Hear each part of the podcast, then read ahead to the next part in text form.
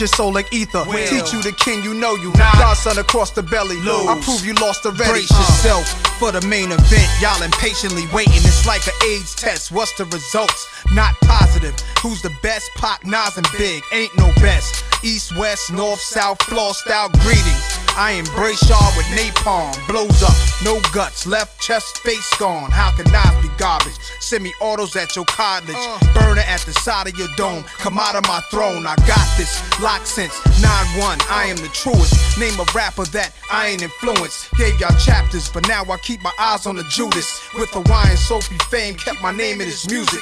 Check it. I fuck with your soul like ether. Will. Teach you the king, you know you. Godson across the belly. Lose. I prove you lost already. Uh. Hey yo, pass me the weed weed, put my ashes out on these niggas, man. Hey yo, you faggots, y'all kneel and kiss the motherfucking ring. Fuck with your soul like ether. Teach you the king, you know you. Godson across the belly. I prove you lost already. Fucked over. All right, we are back. I guess I always say we're back, and then I'm like, yeah, is this different because it's a special special news report? Breaking news from a couple days ago. We didn't get into it, and we are. I was uh, Stardom's Judas. Um, name coming from obviously the man of the hour that we're going to be speaking to, but also our guest, Alex Noah's underscore savior, uh, writing coming back to uh, Violent People. Uh, excited for that. Um, and we're joined by senior Joshi correspondent for the podcast, the JML. Jay, how you doing tonight? I'm doing okay. It's just been a crazy 48 hours, I would say, since Sunday.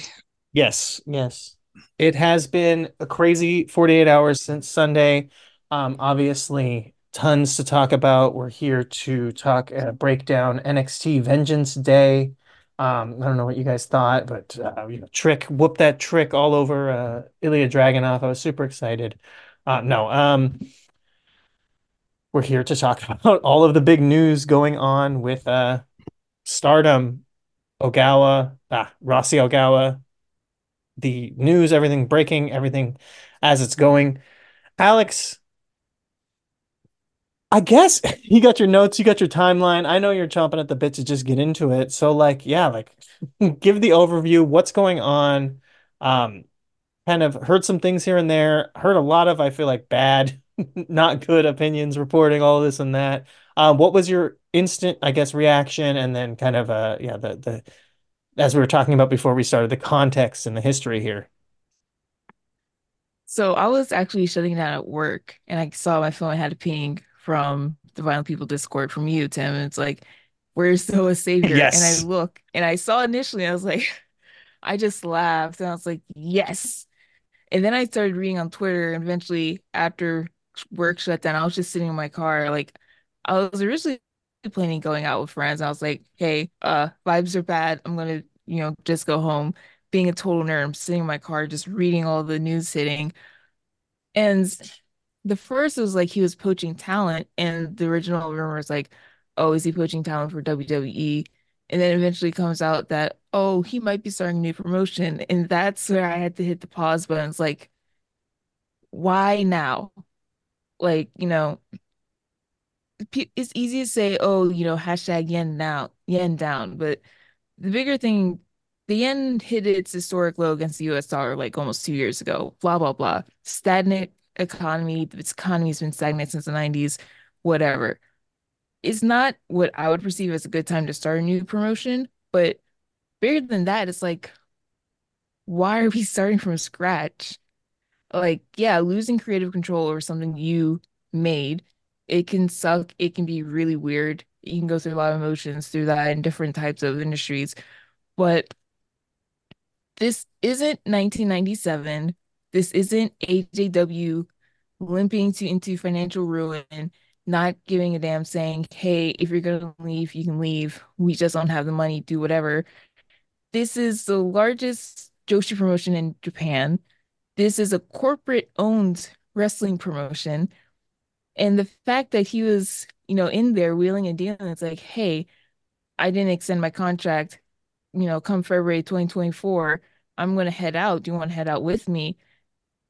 Like, who are you, dude? Like, yeah, your, your bosses are gonna get mad. Come on. Like, I don't know why people would be shocked that Bushiroad isn't happy about this, who would be happy that one of their you know producers and promoters out here in the locker room going it's like hey when i leave do you want to jump ship with me? I'm going to make something new. Are you dissatisfied here just like me? You know the management here is kind of shitty. Do you want to just head out you know come march when everyone's contracts are up? Like yeah no shit. They're mad. And yeah they got out ahead of the story from rossy because that man loves to talk to the press.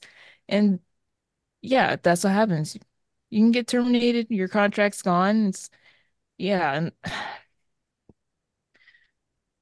I'm gonna let JML talk because he probably has way more details about this, yes this specific situation than I do. Yeah, um, I guess before before Jay getting into it, like, um, there was so much like just random weird rumors and speculate. I guess that's just like Twitter, that's the internet now.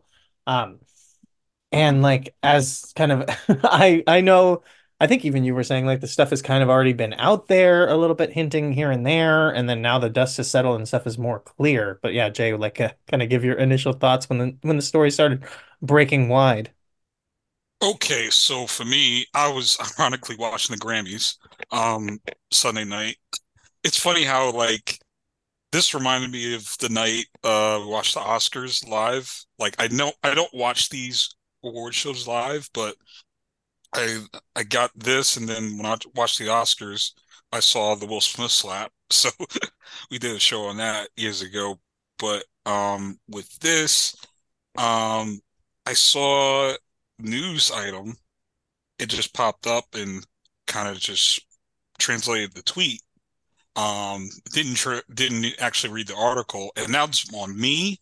And I retweeted saying, "Hey, oh, uh, so he Rossy Rossy Ogawa got it's end of an era. Rossy Ogawa got really, you know, and his contract got ended, but in reality, his he didn't sign the five year extension, and that kind of set everything off. Like people were retweeting me constantly, and I was just like, oh, I didn't read the the actual article, so it was bad on my part. But I got that because um, for the last couple of months, I've been tweeting out either on Blue Sky or on X, formerly known as Twitter, um, basically saying like, "Hey, anybody knows? Does anybody know if Rossy Ogawa signed his new contract deal?" And I and nobody said anything to me. Um, and it's because I found this out via the Observer Board. Um, it's weird because um, Sonny Gutierrez, who works for Stardom and is um, does the Stardom account and is a videographer for them, camera guy, and edits videos. He talks on the observer board here and there, gives nuggets, and for the most part, it's it's a it's a silent agreement that you don't like you know tell everything that he says, which is cool. Like you know, promoters get on the board and, and talk all the time, like you know Dave Prazak and all that stuff, right? But but you'll see it here and there, and you recently saw it with Sonny talking about Starlight Kid. You know, people screenshot it and spread it all around, which it was a it was a bad bad thing he said, but I won't go over it. But um, you know, people I don't know if it's reading comprehension, but people were looking at that and going crazy. But the last couple of months, as you know, me going on the board, I'd barely go on the board to begin with, but if I scroll through the SARM thread, I'll see these nuggets here and there and just keep them in my mental Rolodex. The biggest one was this. It was, and it actually popped up the first time was last year in, not last year because last year's 2023 in 2022 in December 2022 he mentioned that Rossy Ogawa signed a five-year deal once he sold Stardom Bushiroad fight and had an option for five more years.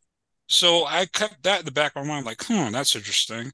And then lately, in the last couple of months, Sonny's been kind of sounding the alarm, like, hey, Bushiroad is kind of taking over everything.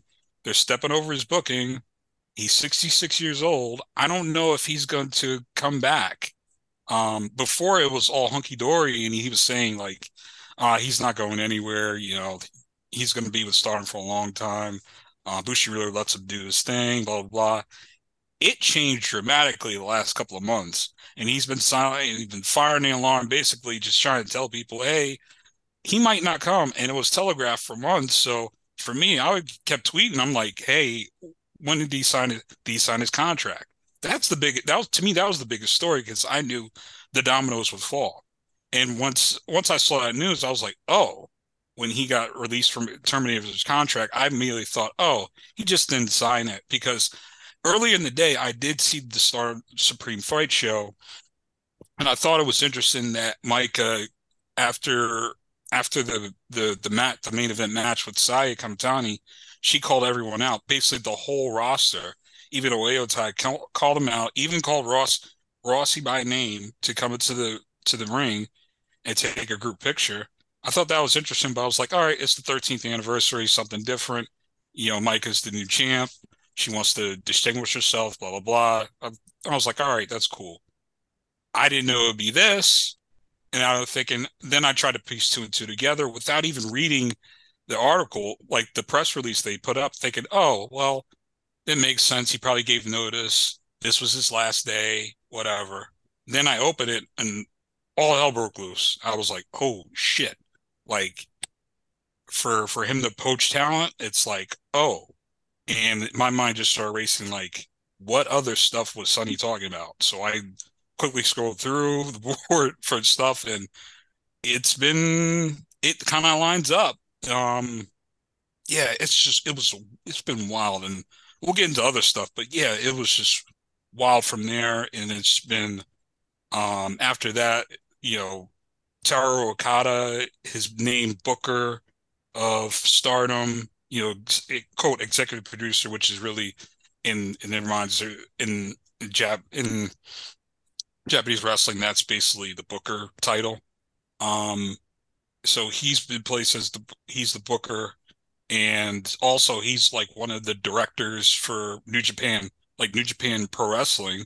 Like he's right under Tanahashi as president. So, um, this makes him now one of the biggest power players in Japanese wrestling.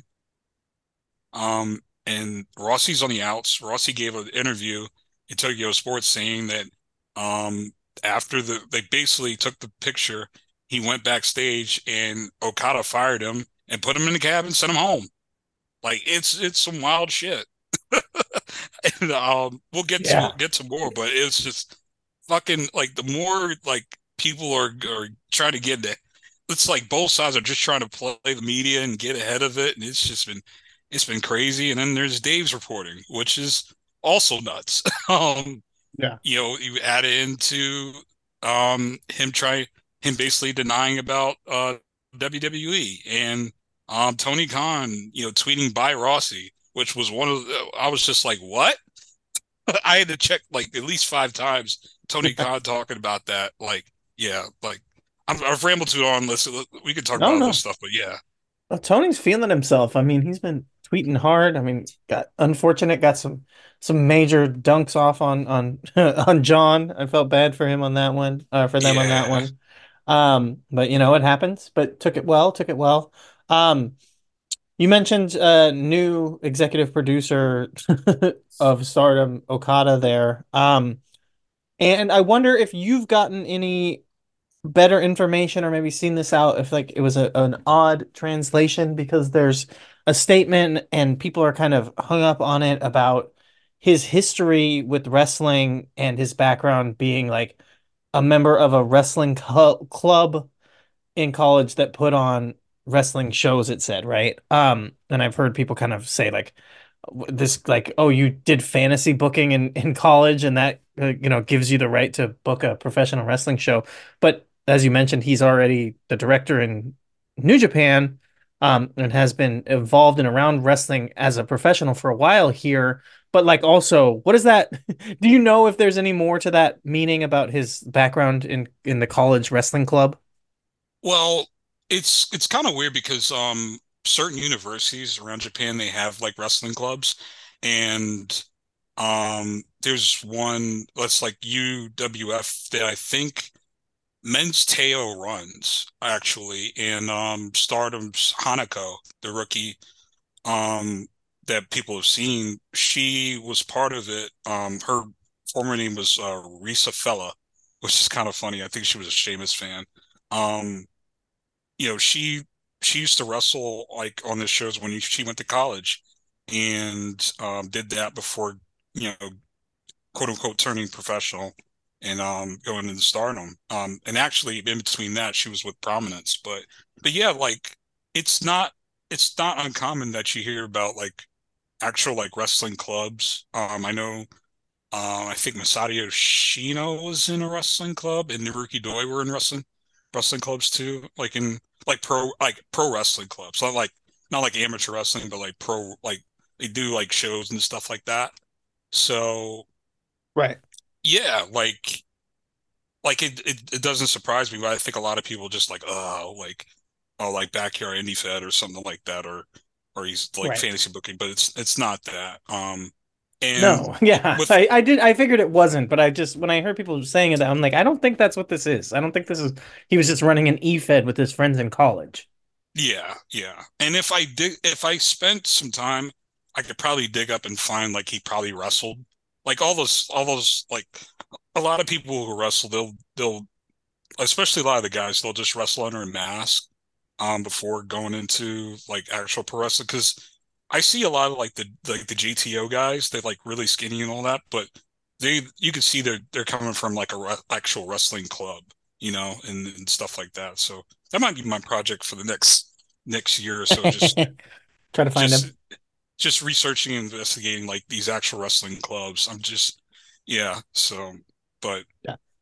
Well, that's something I've always recommended. Uh, I was gonna say that's something I've always recommended for any young guys getting in the biz who might be listening. Wear a mask to begin with. Just you know, when you're not that good, put on a mask, and then take when you get good, take it off. It works. It works out. It's like the one smart thing that uh, that uh, Quackenbush ever came up with. Um, his problem was that he never, a lot of times, would never have his guys take the mask off once they got good. Um, Alex, We've been kind of rambling on. Was there anything you wanted to respond to there, or any other thoughts that kind of came across uh, as we've been chatting? Um, so my initial thought is, and I made a tweet about it that kind of blew up. I wasn't expecting that. Um, so there is a precedent for what Rossy Ogawa is doing, and it's not the AJPW Noah split. It is the AJW Exodus from 1997, when I think I mentioned earlier AJW was losing a lot of money. The bubble economy was long over. It, the economy was in dire straits. It wasn't good for everyone who were making like real estate and lands investments in the 80s. Everything was blowing up in their face, and a lot of companies were losing money. AJW was getting a new TV contract. It was not the same lucrative deal that Fuji TV had traditionally given them. Checks had bounced twice. A lot of talent were disgruntled. Kyoko Inoue was leading an exodus, and when she approached Aja Kong, she had learned that Aja and Rossy Ogawa were leading their own exodus to create a promotion called Arsion. And then I can't remember who or if Kyoko even named someone, but someone made the dig that Rossy Ogawa was taking all the, you know, quote, pretty girls and making a promotion. And, you know, that kind of stunk for Kyoko. But this is almost a one-to-one playbook of what he did with Arsion. He's in the biggest promotion in Japan for women's wrestling. And then also in 97, AJW at that point is the longest running promotion in Japan. So he's in the, the big the biggest promotion for women's wrestling. He is in the office, going behind bosses' backs, talking to talent, saying, Hey, let's make a new promotion. We're gonna do something different. And not only is he poaching from AJW, me and JML were talking earlier, he poached from LLPW and JWP Project to create Arsion. And so hypervisual art, hypervisual fighting Arsion gets started. And that is so much drama. Like for all the praise people give Rossy Ogawa, you can look at something from Arsion and say, if he's so good, then why did he do this? How did he fuck this up? Like Ars Arsion shuts down because Rossy Ogawa sues Aja Kong for damages because of her leaving the promotion. They are supposedly losing out on so much money because their star had gone. And then Aja Kong goes around and says, How are you going to sue me for damages when you told me to leave in a work shoot? Because Aja Kong wanted to leave in a more formal manner, just a plain, I'm gone, I'm leaving the company. Rossy Ogawa told her we can make this into a worked angle. And so Aja wins the lawsuit. Rossy Ogawa has to pay her north of 700,000 yen. That's when Arsion shuts down and has to get rebranded as A to Z. So I had made the joke earlier, like Giulia needs to keep notes and minutes of meetings between her and Rossy in case when this goes to court in a couple oh, years. no. but but I ah. mean, it's true. Like there's a lot of hubris and this isn't 1997. Like AJW was never corporately owned. That was a family business until the end. Stardom is owned by a corporation with like legal teams and actual business professionals. We're not dealing with a bunch of carnies right now. And there's also TJPW, which, you know, is a different flavor of professional wrestling, but it's also a corporately backed women's promotion. This isn't, we're not living in a world where you can use your name, say, I used to work in AJW, I created and built Stardom, I sold Stardom to a major corporation, got all this money. Follow me, let's make a new promotion.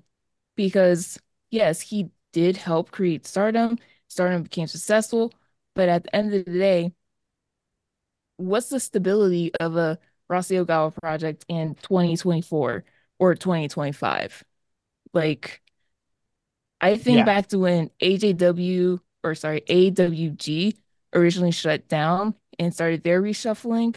One fan made a comment professional wrestlers deserve to be able to support themselves through just pro wrestling. They shouldn't have to, you know, have second or third jobs or side hustles. And I thought about that when it came out that Rossy was creating a promotion because yes, he has a reputation built on decades. He probably does have backers or he's been saving his money from the stardom sale. But if I was a wrestler, I would have to think what's the stability of joining a brand new independent promotion right now? Because a couple years ago, the consumption tax, the sales tax in Japan, it got increased at 10% inflation is not slowing down right now. There's a labor shortage. It's getting more and more expensive to live in Japan, especially as a single person. And that's what most of these Joshi wrestlers are and historically have been young, single people trying to support themselves, often in impoverished conditions. Just look at any young wrestler in AJW. They were living in squalor. It was like Kyoko Inoue's first apartment had cockroaches. Akira Hokuto talk about how bad her first apartment was. Someone actually stole her clothes from her um little deck from her apartment once. She was in a bad neighborhood. And it's like I don't know, besides how strong is loyalty to Rossy Ogawa, how much is that worth versus stability in this uncertain future in just Japanese society right now? Is it worth it? Is it worth burning a bridge with the biggest promotion going right now. And also, we're so far removed from AJW, and Stardom has been so isolated in how they promote themselves. Does a Rossy Ogawa connection is that worth anything outside of Stardom and his own personal project? Does working with Rossy and having a good relationship with him gain you anything in the wider world of Joshi wrestling in 2024? Yeah, I mean, there's a lot there. One thing that popped into my mind is like they've been they've been doing this angle or whatever you want to say gimmick, or they're presenting Giulia as the uh the new Hokuto, but it's all like you said, like is Rossy actually going to turn her into the new uh, Aja Kong? Um, even down to like weirdly that they're both like uh half you know half Japanese and half something else. Um, I was like, oh, that's that is kind of funny how that mirrors there. Um, and you look at, okay, you mentioned like the money. The money is such a big part of this because I mean, even if he saved the money from the sale, as you said, what it's what are you looking at? Like the cut wise, just from inflation on how much that money is really worth now, even if he just sat on that, or or the idea that that he has backers and he has people that want to support him. I mean, even if you can say he somehow can put it together to get something off the ground, we're talking about, you know, we're not talking about mom and pop wrestling companies. Even if you're looking at like the 90s, the 2000s, even the 2010s when he starts stardom to now, where we're talking about Bushiroad, Cyber Agent. We're talking about big major conglomerates that are, you know, in the billions of dollars of valuation, not in the, not even in the millions of dollars of valuation. Where is he putting that money? You've got the Lect Corporation also heavily involved in wrestling. Eh, you know, po- I guess possibly, you know, people have teased like, oh, is that where is he going to be involved with them? Like, I, who knows, right? Um, it seems odd that they would be interested in in Rossy, and it would also seem odd that like with the point of this, what would be the point of this if his plan is to then just get involved with another big company like that? Um, I guess it would be the only thing that makes sense, but it's just like, okay, what are you what are you doing? You're just putting yourself in the same position you're in now, except for you're starting from scratch and having to build yourself back up to the top. Um, and beyond all of that, I think the biggest implication, even like past, you're talking about something that's like a very big work. It's a lot of work. It's a lot of struggle. It's a lot of hard hours. And you're looking at a 66 year old man. He's going to be 67 in a couple of months.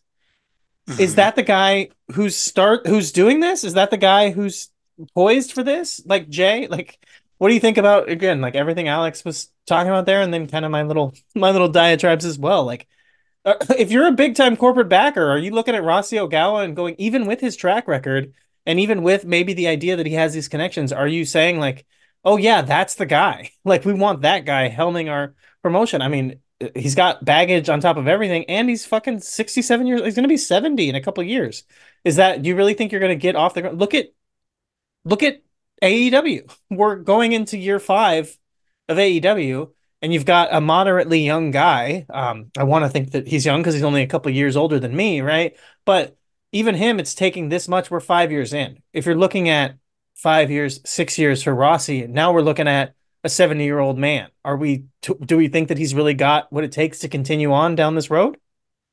Yeah, it's, it's, that's the thing that, that kind of shocked me with the whole new promotion thing. It's like, dog, you're about to, I'm not going to say you're going to kick the bucket, but like, um, shit, I just saw one of, one of the people I kind of looked up to in Carl Weathers, who was like built like a brick shit house and he died in his 70s. I mean, so even you know you don't have to be mean about it like you said you're not saying you're kicking the bucket but like there is no doubt that you've got more behind you than you have in front of you right hmm. that's just it there's no question about that yeah so with rossy doing this i know he's gonna have he's gonna take his staff because the thing about with stardom is that he had a small staff um before the sale and um ironically, with him, he was the only contracted employee from that staff for Bushiroad Fight. Um, everybody else, it's basically like um, they're kind of like working freelance, even though they do get paid from like their paychecks do get paid from Bushiroad Fight. Um, they're not contracted Bushiroad employees. So Sonny or or there's another guy named Mr. Mas- Masamura. Um, I think the I think um, couple of referees too. They're not contracted to Bushi, Bushiroad Fight. They're they're they're basically hired through Rossy, and if Rossy's going to take them, then um, it's going to be basically same old thing as always. You know, in terms of the wrestling. Now, what helped Rossy with the of the other stuff in terms of merchandise, that was all Bushiroad Fight and all it and and locating venues because you got to think I've been watching Stardom since 2015. Throughout that time, they avoided Yokohama Bunka Gymnasium like the plague. They never ran big, big arenas. They never like Osaka. Like they just did the, just did the Supreme Fight pay per view from Osaka Edion. Um, they never went there before Bushiroad. Um, they never. They only went to Sumo Hall once. They've they've run it at least five times already. Um, they never went to Budokan Hall. Like these big buildings, and I think it was, was smart of Rossy because like he would have been shit out of money, you know. But um, th- but them never going to Yokohama boot, uh, Yokohama Bunka Bunka Gymnasium is kind of surprising because Oz Academy used to fill that, Big Japan used to fill it up, Ice Ribbon used to fill it up, and Stardom never went to Yokohama.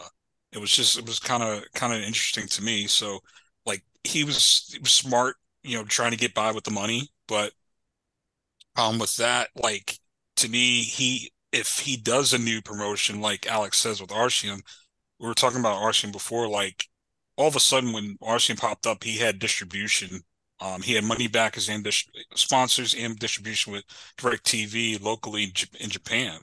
Um, so with this new promotion, he has to have something up his sleeve. If he doesn't, then he's again he's more of a carny than anything. But um, I know he's friends with Shinichiro Takagi, um, who's you know president DDT and president Cyber Fight. So to me, all sides to me in my gut thinks that they're they're going to be going or this Rossy promotion is going to go to Cyber Fight because the point is is that with Stardom, um, it's a proof of what it was is a proof of concept, and it, it's also a proof that um, women's wrestling at a high level with production value um, was missing ever since All Japan Women and Gaia. Like to see see that in 2020, 2020, 20 through 2024, it was a real big hole in the market, and you saw that along with TJPW. Not to take, not to slight them, but you know, with you know, high women's wrestling, you know, high level women's wrestling at you know with the production values and all that stuff. Um, you saw that you know statistically, um, they you, they were beating Noah. They were beating Dragon Gate at times in terms of attendance and, and that. So, um, in women's wrestling throughout the world, not just Japan, but also in the U.S., it's a market infi- in, in, inefficiency. Basically, like no one has gotten it right except be, you can credit Stardom for for their rise, but other than that, like Wild hasn't gotten right.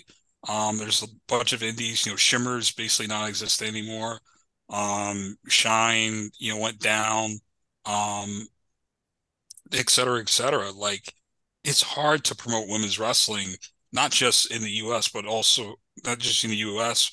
Um, in just in North America, but also in Japan. It's very hard, even though there's abundance of of women's promotions in Japan but to have the high level production value and the amount of high level wrestlers, um, and if Rossy can tell a bunch of people with money like, "Hey, I can produce this," then I think he's got a shot. And and I've always thought of this, um, ever since the the start of of Bushiroad's era stardom, like there's more than enough wrestlers. And you see it with Sukeban.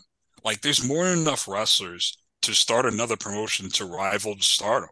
And I thought that Cyber Fight was heading towards that road, like in terms of getting the female, getting the women's wrestlers on on the Noah shows. I thought like they were setting up for something. I I thought to me the easiest thing would have been um, for Noah to open up Sem. You know, you know if you remember Pro Wrestling Sem with the purple with the purple mat and all that stuff.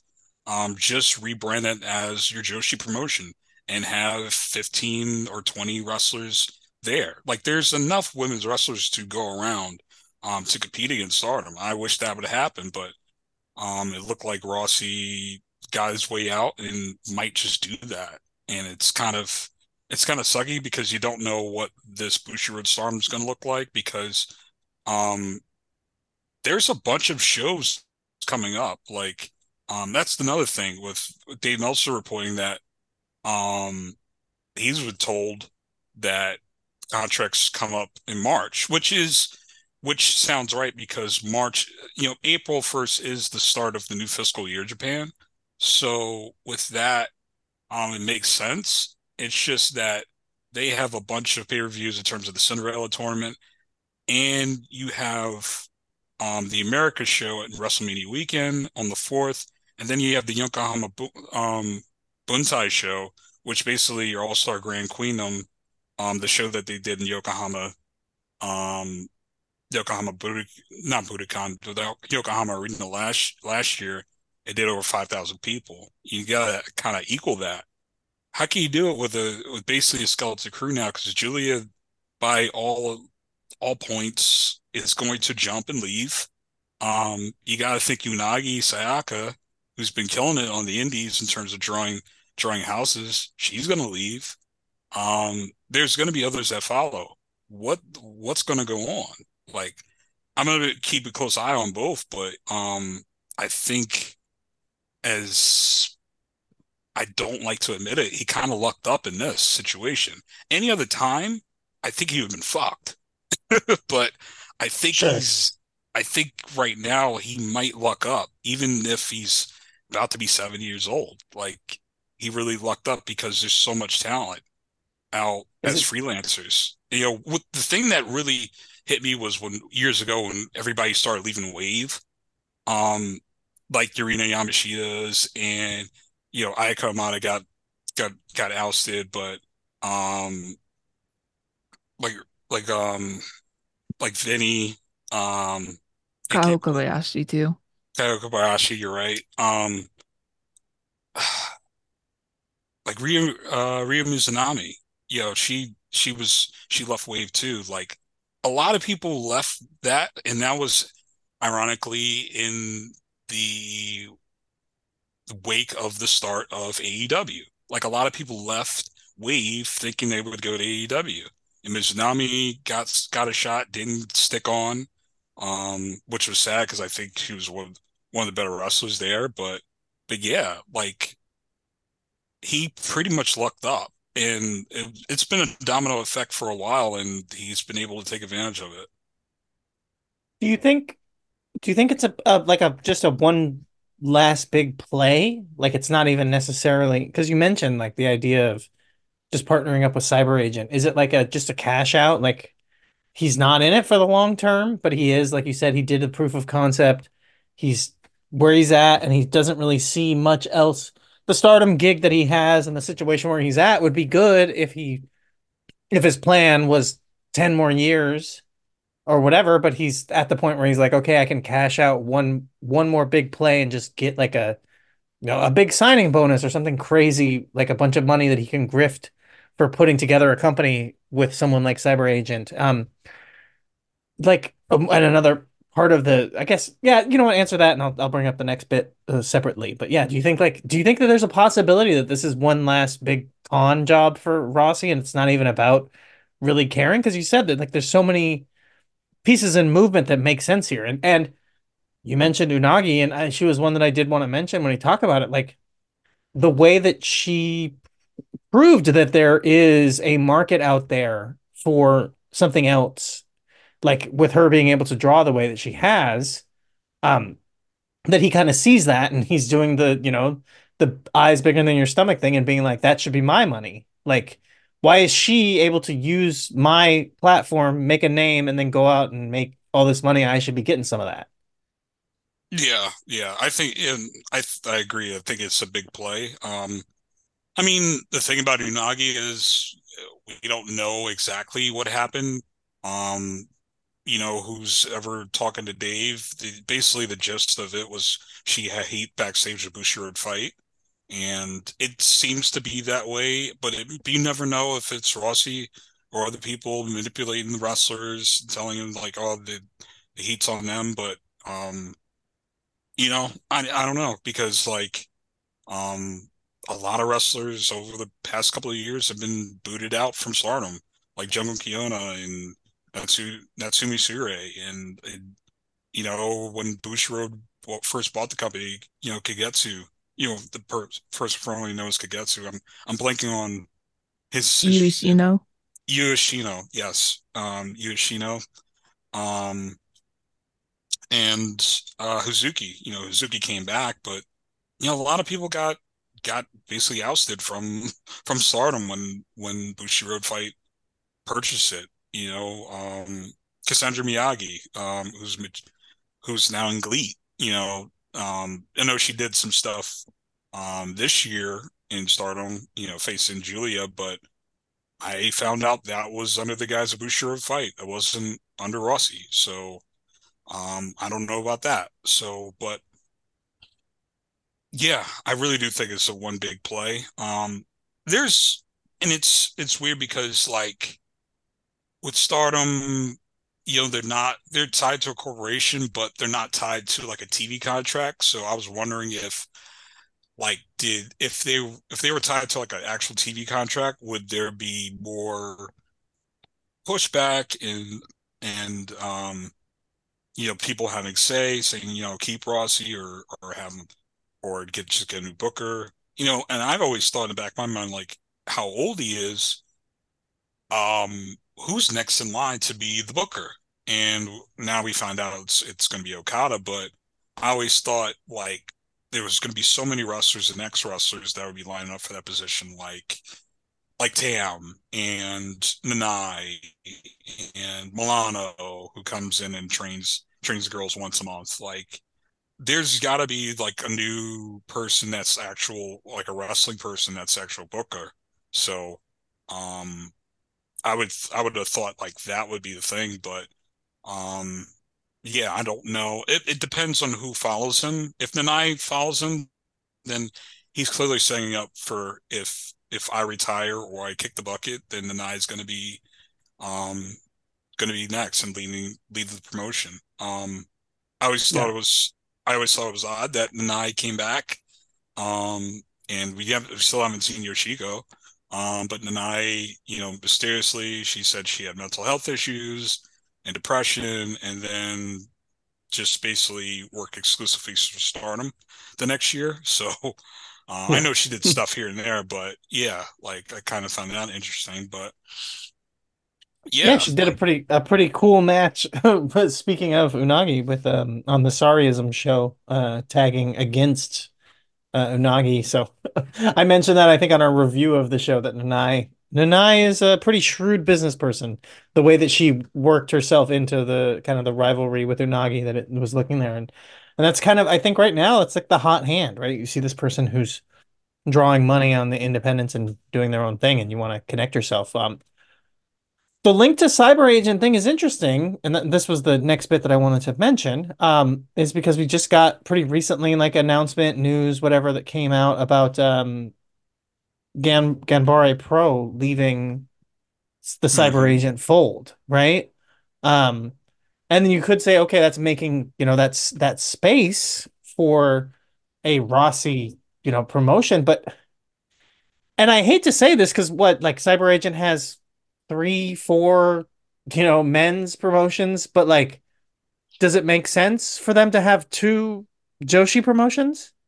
Um, right? And like, is that I guess is that me? Am I being like really weird and seeing it that way? Um, and like it's it wouldn't there wouldn't be an issue there or there isn't any reason to even see it that way like i just especially when you compare i guess if you compare tjpw to like anything that Rossy has done there is a difference it's not similar but when it is just talking about it being like kind of you know the the uh, what do they call it like strawberry shortcake or whatever you know the like the fluffy stuff um but it's not he doesn't do like hard no i mean there's some good Arsion stuff. Anyways, um, like, does it does it make sense even if it does look like Cyber Agent is making space for another promotion to come under the banner? Like, does it make sense for them to have two Joshi promotions? Am I being weird and thinking like like why would they have two Joshi promotions? Like, well, they have fucking three men's promotions, so why does that seem odd? You know?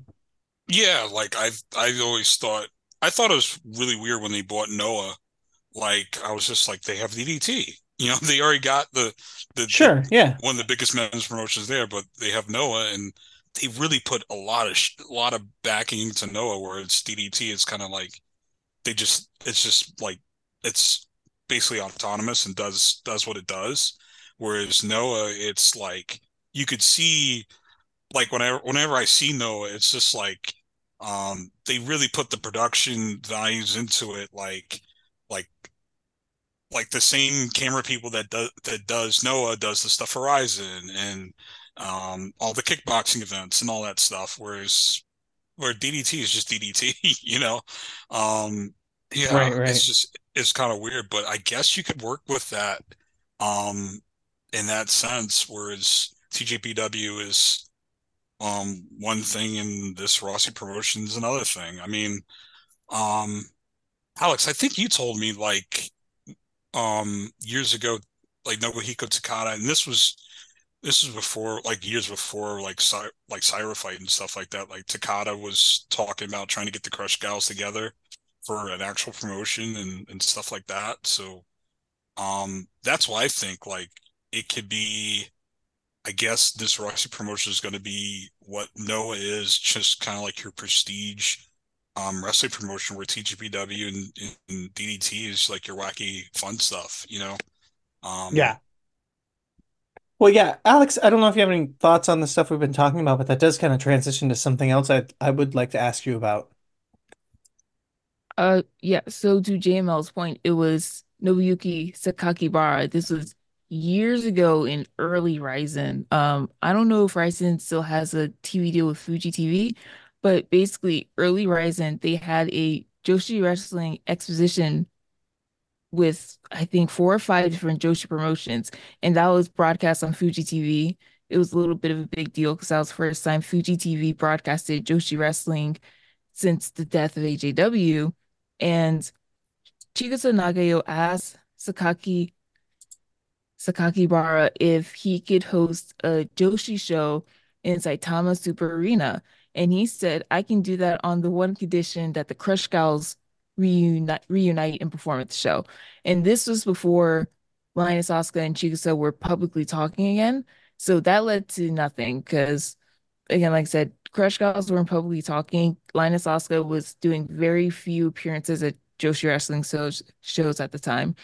But I didn't even think about a cyber agent angle to this. And it kind of makes sense because kind of one of the issues with women's wrestling, like Tim was saying, you know, you think, why would you need two women's promotions? But then, like, well, why do you need three men's promotions? Like, women's wrestling isn't itself a genre, it's just women wrestling. There's a whole there are whole worlds you can do with women wrestlers.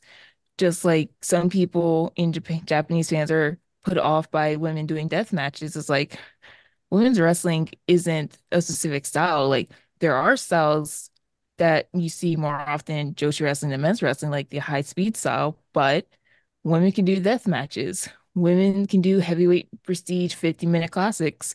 Women can do high speed matches. And TJPW prides itself on being different than your regular hard hitting wrestling. It's more idol like than stardom. It's more, you know, feel good is more story driven than actual prowess in the ring. So it would kind of make sense, kind of like how DDT is very much different from Noah, that they could have like a prestige Joshi promotion or even doing a Joshi promotion or Joshi matches in Noah because TJPW has gotten an offer match on the large Noah shows, but on the Noah shows with when it's wrestling, it's often freelancers. Like it was um it was Nagisa and Yuki Takaze who were a part of that angle about the reveal of the great Muta's daughter. And I don't know who Muta's daughter is supposed to be under the paint, but Noah has been interested and has been doing women's matches, but they're not using the TJPW roster. They're using the freelancers with actual, more traditional wrestling training and do more traditional hard hitting wrestling matches. So I think from a cyber agent point, it could make sense to have like TJPW and a separate, more traditional Joshi promotion with the high production values that we see with Noah. Because, like JML said, the high production values we haven't seen since like proper Fuji TV era AJW. And I'm not trying to slight Athena TV. Watching back Athena TV, it's a smaller production, but it still has a very unique feel. And it's you could tell they're trying to get to that younger crowd. Like they have a lot of like bilingual English Japanese presenters. So they're trying to get to like a more younger internet a crowd that's more aware of the world around them and less so just focus on Japanese entertainment. And that was missing for a long time. And now we got that again with Bushiroad Stardom. We got that with Cyber Agent TJPW. So I think from like a business standpoint, we're no longer in the days of like 1960 television where Tokyo Channel 12 literally said, Well, we have one TV show where a bunch of women fight a, a bunch of guys with guns. Why do we also need women's wrestling? They're the same thing. And it's like, yeah. no, Charlie's Angels is not the same thing as women's wrestling. but in their heads, women fighting people, same thing. So yeah, that's something yeah. I didn't think about, but it would make sense. Like you have your TJPW and then you have like a more prestige style, traditional style Joshi wrestling fed. Yeah, yeah I mean, you. No, I was gonna say. I was gonna say like uh, you mentioned who's behind under the. Who's supposed to be playing like oh yeah his daughter. I think it's uh it's uh Riko Kawabata who's with yeah. Marvelous. So yes. Um. So again, it's another freelancer. It's not like any TJPW wrestler. And ironically, with TJPW, a lot of the wrestlers are leaving. You know, they're going to they're taking lots and lots of dates in the U.S. Like uh like Yam, Yam, Yamashita. Wow. Um, that yeah, just again that has to do with the economy, right? And that's a something that I was going to talk about, or I was going to bring up at some point, but we'll get there. Um, but yeah, yeah, yeah but you have that, that, and oh, you and Alex, you mentioned like um with Rizin. Rizin got dropped by Fuji TV last year, uh, or 2022. I keep thinking 2022 is last year. Dude, years are gone. Like it's already supposed to be fucked up as you get old that like you just like lose track of time but like i think that the the pandemic the covid thing like really fucked us to where like we're getting old at the era where also we dealt with like we lost just like three years of life it's it's it's not good and it happened on the new millennium which then makes it like this weird blur where it's like the 2020 years are a blur anyways um yeah, what's not a but, blur but Rizin oh, now is no, but I was saying Rizin now. They're on ABEMA TV, who was uh, who owns Cyberfight. So it, it, it, it, it, it, it comes full circle. Yeah, maybe they're finally going to get their Crush Gals reunion. Um, I was to say, what's not a blur, what you know shines through like with crystal focus for old people is the memories of the past. Even though Alex, you're like you know younger than us by decades. Um, not that young, I guess. Um, but uh, you are an adult. Um, Rossy's history through All Japan, leaving, um, and starting Arsion. And as you said, like even at that time, it was like the the idea that he was taking all the pretty girls, or at least that was the rumor. And maybe that was a bit of a dig. It was a, as we would call in today's parlance, a dunk. Um, and then kind of the beginning of stardom. I I remember having a really awkward conversation with a wrestler who uh, will remain nameless for this story, so I don't even make myself feel even more awkward. Talking about his significant other, who is also a wrestler. Um, maybe that's giving away enough information where anyone who knows me is going to figure this out. And saying that um, she didn't fit the stardom style at this time because stardom was too like cutesy and too, you know, just like you know precious right um and like and Arsion was a lot a lot maybe it was just the time but Arsion to me when you go back and watch it uh, maybe it's just the stuff that I pick if I'm to look at that stuff just is a lot more hard nosed and a lot more like wrestling like actual real wrestling style. Um but with Rossy's history it feels like like he's got a a taste a style like as you talked about, he's grabbing the pretty girls, and what was the beginning of Stardom is like kind of felt like it was that, you know, more and more it was about like okay, cutesy stuff and doing the the fluff and things. Like the idea that we would say, oh, he's gonna his company in Cyberfight would be the prestige wrestling promotion, like as opposed to TJPW. Like, does that really make sense with his background and his history? Like, would it would because like I said, Arsion, there's stuff in Arsion that I think stands out as like, you know, prestige, high quality wrestling. But is that his vision for Joshi wrestling? Uh I don't know because like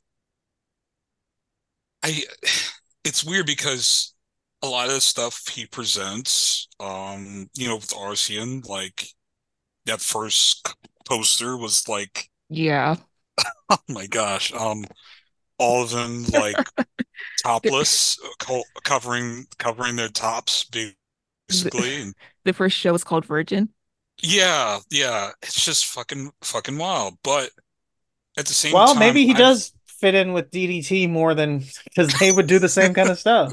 but at the same time, yeah, I mean, yeah, with DDT, good lord, like I've, I've seen, I've seen a lot of naked butts um, from them. Um, but yeah, like, but it's weird because I've seen a bunch of wrestlers who've worked for Rossy's, you know, you know, translate interviews. I'm not a native Japanese speaker or whatever, but um, just translate interviews say like, yeah, Rossy lets you do whatever.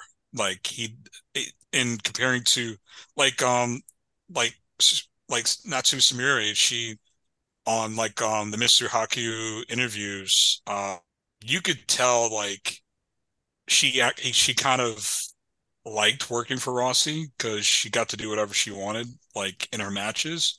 Whereas you could tell um in her time in Wave, um, that wasn't the case. Um, like a lot of the veterans and management had like told her what to do because sort of like I don't want to call them like you know micromanagers, but it, it, I got that feeling. Whereas um, a lot of the wrestlers that worked for Stardom, they kind of like the freedom of just going out there, and Rossy just basically books the matches um, and lets them figure it out. Like um, I had one story, but I'm not gonna. I'm not gonna say it because I've been sworn oh. secrecy about it. So sure, okay. it's it's it's it would cause more issues, but I guess maybe I'll tell you and I'll tell you guys uh nope. later. But here or never. Oh. I don't I don't keep secrets from my listeners. Jay, you tell me on the pod or you never tell me. Okay, that's and it's fine. It's fine with me. Just um, but yeah, Alex, I guess yeah, Alex, feel free to respond to to kind of the the, the thing that I laid out there. Like, is is Rossy in the business of of doing prestige Joshi wrestling? Well, when you think about it, it's like for each promotion that he's created, so like Arsion and Stardom, there was at least a wrestler who was there to kind of like guide the training, I guess. Like Aja Kong was there in Arsion, and um Arsion also did training with Battle Arts.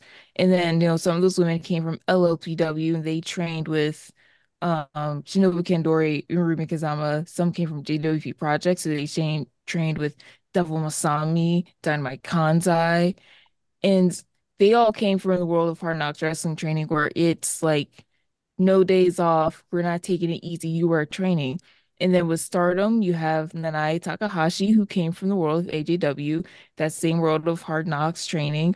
And then, you know, rumor mills about how lately there was drama between who did and didn't want to do training, regular training, and that led to drama backstage in Stardom. So if there isn't some hard-nosed wrestler doing training, you can't question whether Rossy Ogawa is going to lead a prestige wrestling promotion.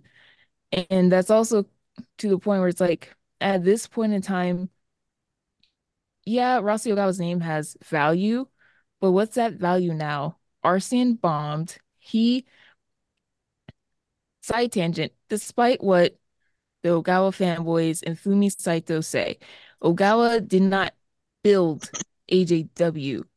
He started in 1977, but we have to remember by that point we had Mach Fumiake, who is the literal blueprint of what a Joshi wrestler was based on pu- that's what the public saw Joshi wrestlers as.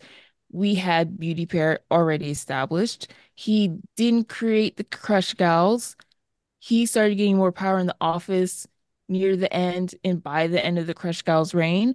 So he was really getting power when AJW was transitioning from the singing idol wrestlers into the, you know, badass, legitimized professional wrestling.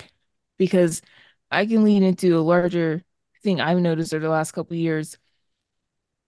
It's really weird that the Western wrestling media and wrestling reviewers were advocating and singing the praises of Joshi wrestling decades before the established Japanese wrestling press was. Think about all the great talents we had in the 80s, the matches with Jaguar Yokota, Devil Masami, the Crush Gals. Think about even the early 90s. The established Japanese wrestling press didn't care about women's wrestling because, in their eyes, women's wrestling was still idols singing with screaming girl fans. That wasn't the real stuff. It wasn't until we get the Universal Wrestling cross promotions, AJW dropping the idol singing, that the establishment decides now we're getting this is real wrestling. And now we're seeing men's promotions realizing and further legitimize legitim legitimizing women's wrestling. Like places I would have never thought, like All Japan Pro Wrestling, Noah, New Japan Pro Wrestling having serious Joshi matches, actual exhibition matches, and presenting it to their fans because the fact that even Keiji Muto said the one thing Japan can offer to the world of wrestling is women's wrestling. And it's true. Japan, even with the bans of women's wrestling back in the 50s, Japan was the only country where women's wrestling, the wrestlers got to be actual athletes and were promoted as athletes and got rewarded for that by selling out major arenas, becoming famous, being able to like actually be a wrestler, not just a sideshow. In AJW, the sideshows were the midget wrestlers. Another thing people don't realize, AJW had midget wrestling from its inception until it closed. They were the comedy act, they were the sideshow. The women were the main event, they were the main draw. And now men's promotions are finally realizing like Tokyo Sports only in the last couple years decided that there was a women's match good enough to be nominated for match of the year. They didn't create their women's MVP until like I think 1994. So think about all those great all-time matches in 1993 getting no recognition from the established wrestling media because it was women's promotions and there was still this stigma that women's wrestling is idol. They're singers, they're entertainers, they're not real athletes. This isn't the real deal. Like yeah, it's, I can't remember. Well, I can't remember what I was talking oh. about now. I appreciate it because yeah, it's it's crazy because they, you know, when people love to talk about uh, it's the double standard thing. They like to talk about the picture books and all that stuff, which is obviously, you know, it is what it is. I'm not like a swerve or anything, and, and I don't like, you know, look down on people for doing that kind of stuff. If, if they do it by choice, um, it's weird when we were talking earlier about like the idea that wrestlers should be able to make a living just off of wrestling, which I agree with. Um, so when you're in a situation where it feels like that's part of your job, you know, uh, that you're like not necessarily signed up for, um, but the comparison goes out the window when we, we mentioned like DDT and Dragon Gate. I mean, fuck, man, Dragon Gate like goes under the radar for how much of an idol promotion it has been since its inception. Really, like it's always been an idol promotion that's built around the idea. You know, people love to talk about the, you know, the famous Dragon Gate, you know, female audience, which uh, I guess they don't have much of an audience at all. I got to get my digs in. Um, to, to measure how many women are in the crowd or whatever. Now at this point, they're just trying to get them in the door no matter what way they can. But yeah, like the fact that they that even to this day people do look at it that way that like you know, so many of the fans at the Joshi show are perverts or it's creepy men and all this and that. I mean, you even see people saying that now. Like, I did see someone say that as a joke. Like, oh, I figured that Rossy just has a whole network of perverts with money that will pay him whatever to watch women do stuff. And it's like, ah, Jesus Christ. Can we, even if you're saying it that way, like you think it's a bad thing or whatever, like, just, can we just stop? Can that stop being the touchstone? for any time you talk about Japanese, when you talk about any women's wrestling, but especially Japanese women's wrestling, can we just like, even if you know it's like kind of true or whatever you think it's true, just like, let's start, if we all start talking about it like it's serious, maybe everyone will start treating it like it's serious. Um, yeah. Now I don't know what I was talking about. No, because it usually just goes one way or the other because if you see like a marvelous show, there's a bunch, there's a whole bunch of women there, and or like when Wave used to be, if Wave got as popular, you know, and Guy as popular as like Guy and stuff, like people would make fun saying, "Oh, it's you know, screaming schoolgirls," or "Oh, this is just a bunch of les- lesbians watching this show." You know, it it just it usually just goes one way or the other with women's wrestling. It's just kind of always criticizing the the crowd, but I mean, I did watch that Supreme Fight show, and there was a lot of dudes there. so sure, but, sure, but but yeah, yeah, but that like doesn't it, mean that they're creeps. You know, like that's my point. More like, don't assume that they're creeps just because they're at the Joshi show. Like, I don't know. Yeah, yeah, like, yeah, that's the thing, and like that had been a thing almost the entire existence of Joshi wrestling. Like when it first started, like um my old AJW magazines from the early 70s, early 70s. They were talking about how like, hey, you should come out to see women's wrestling. It's this really cool thing. These women this is totally different from men's wrestling. These women are super fast. They're running around the ring. They're doing all these things. And even wrestling reports from the 50s. So these guys were going to women's wrestling shows expecting it to be a weird pervert thing. And some reporters were shocked like oh they're actually wrestling. I thought this was like some like you know titty show. This wasn't what i expected at all. Yeah. so it's like this weird cycle thing throughout the history of joshi wrestling of people outside and even inside like oh they're like actually doing something here. I thought this was just like a weird little you know little thing you just went to see sexy women do stuff.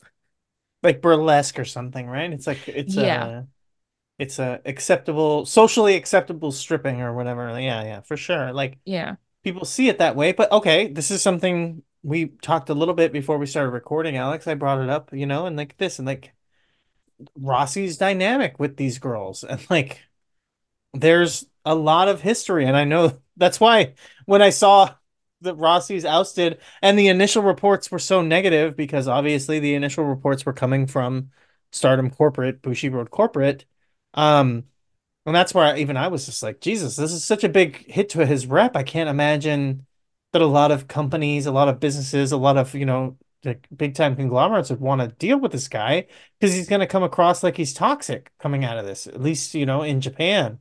Um, so that's why the WWE angle started to make sense, at least to me. But like his history, not only as a wrestling promoter, but like his dynamic as a businessman, his dynamic, you know, with within like interacting with the with the talent. And something I said, like something that mirrors, and I'm not, you know, making a comparison to say allegations wise or anything like that, but something that I think is very interesting is that you know the fans is listening to different people's takes and their takes are just, oh, I'm just so worried that we're not going to see the stardom that I love and I'm so, you know, enamored with, and I think that they're so great, and it's going to be not the same company because Rossy's gone. And actually, I'm going to support Rossy and the talent that go with him more because I care more about that than I care about the brand name of stardom or whatever. And it's like, you know, he's such a, he has such a great relationship with his talent there. You know, they, they treat him like he's a father figure. And I'm just, I'm sitting there and I'm hearing it. And I'm just thinking, like, isn't that what everyone says about Vince McMahon? And with all the stories and all the news that's coming out, like, why is it so easy for Western fans to siphon or silo off this idea that like this magical place, you know, this amazing country on the other side of the world, they can do no wrong. We've talked about it on this podcast up and down. I love to say it, you know, ring the bell. Tim says it again. Japan is an ethno state. It's a regressive ethno state with like insanely conservative values that most if most American people really actually understood at the level that that they are in Japan on a lot of like social things that we've accepted here, um, they would fucking gasp. They'd be appalled to find out how conservative it truly is as a company, as a country, not just like politically, but also like societally. And the idea that you like think that this weird dotting old man must be just a saint because these women love him and not possibly a very similar situation as the same like you know evil old man that runs the biggest wrestling company here in America. Um, so yeah, Alex, if you want to take a, a, crack at that with Rossy's history and the stuff that you know about him and his interdealings with you know talent and things that people have said like how do you what do you think about this guy? And like the feeling that so many people like kind of paint him as like oh he must be a saint because Mayu Iwatani likes him. Like I don't know what do you think? All right so big question I will answer it. What I will say um there's a podcast out there I've guested on I would highly recommend. It's called Against Japanism. It takes a deep dive on different aspects of Japan its culture and its history on a leftist viewpoint.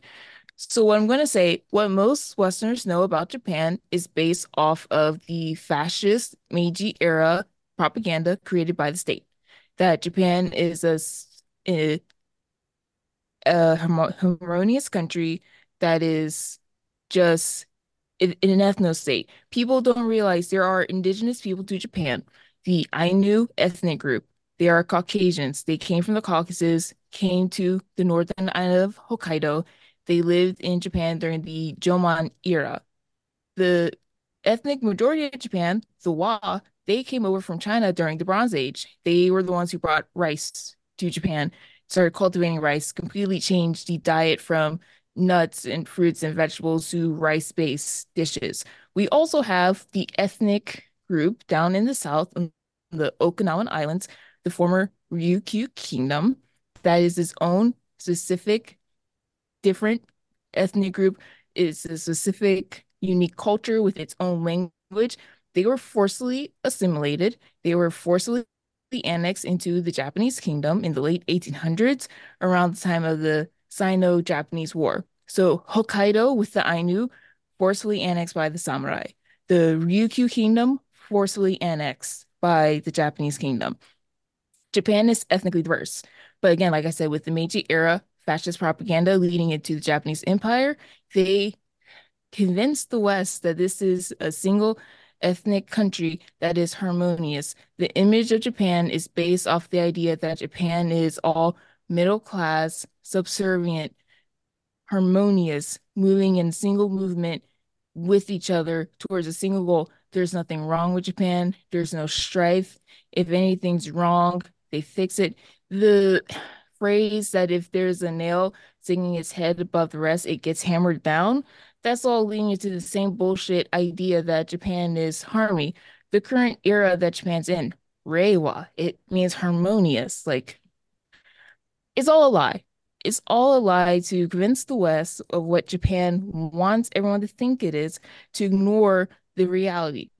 The reality of Japan is that it is a very conservative, patriarchal state this patriarchal state forms in the Meiji era.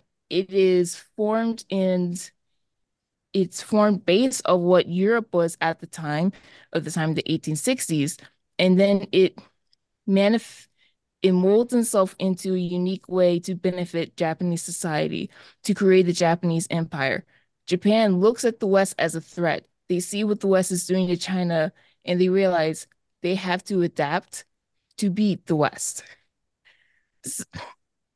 So forget everything you think you know about Japan, unless you've done the research. It's probably based off of false ideas.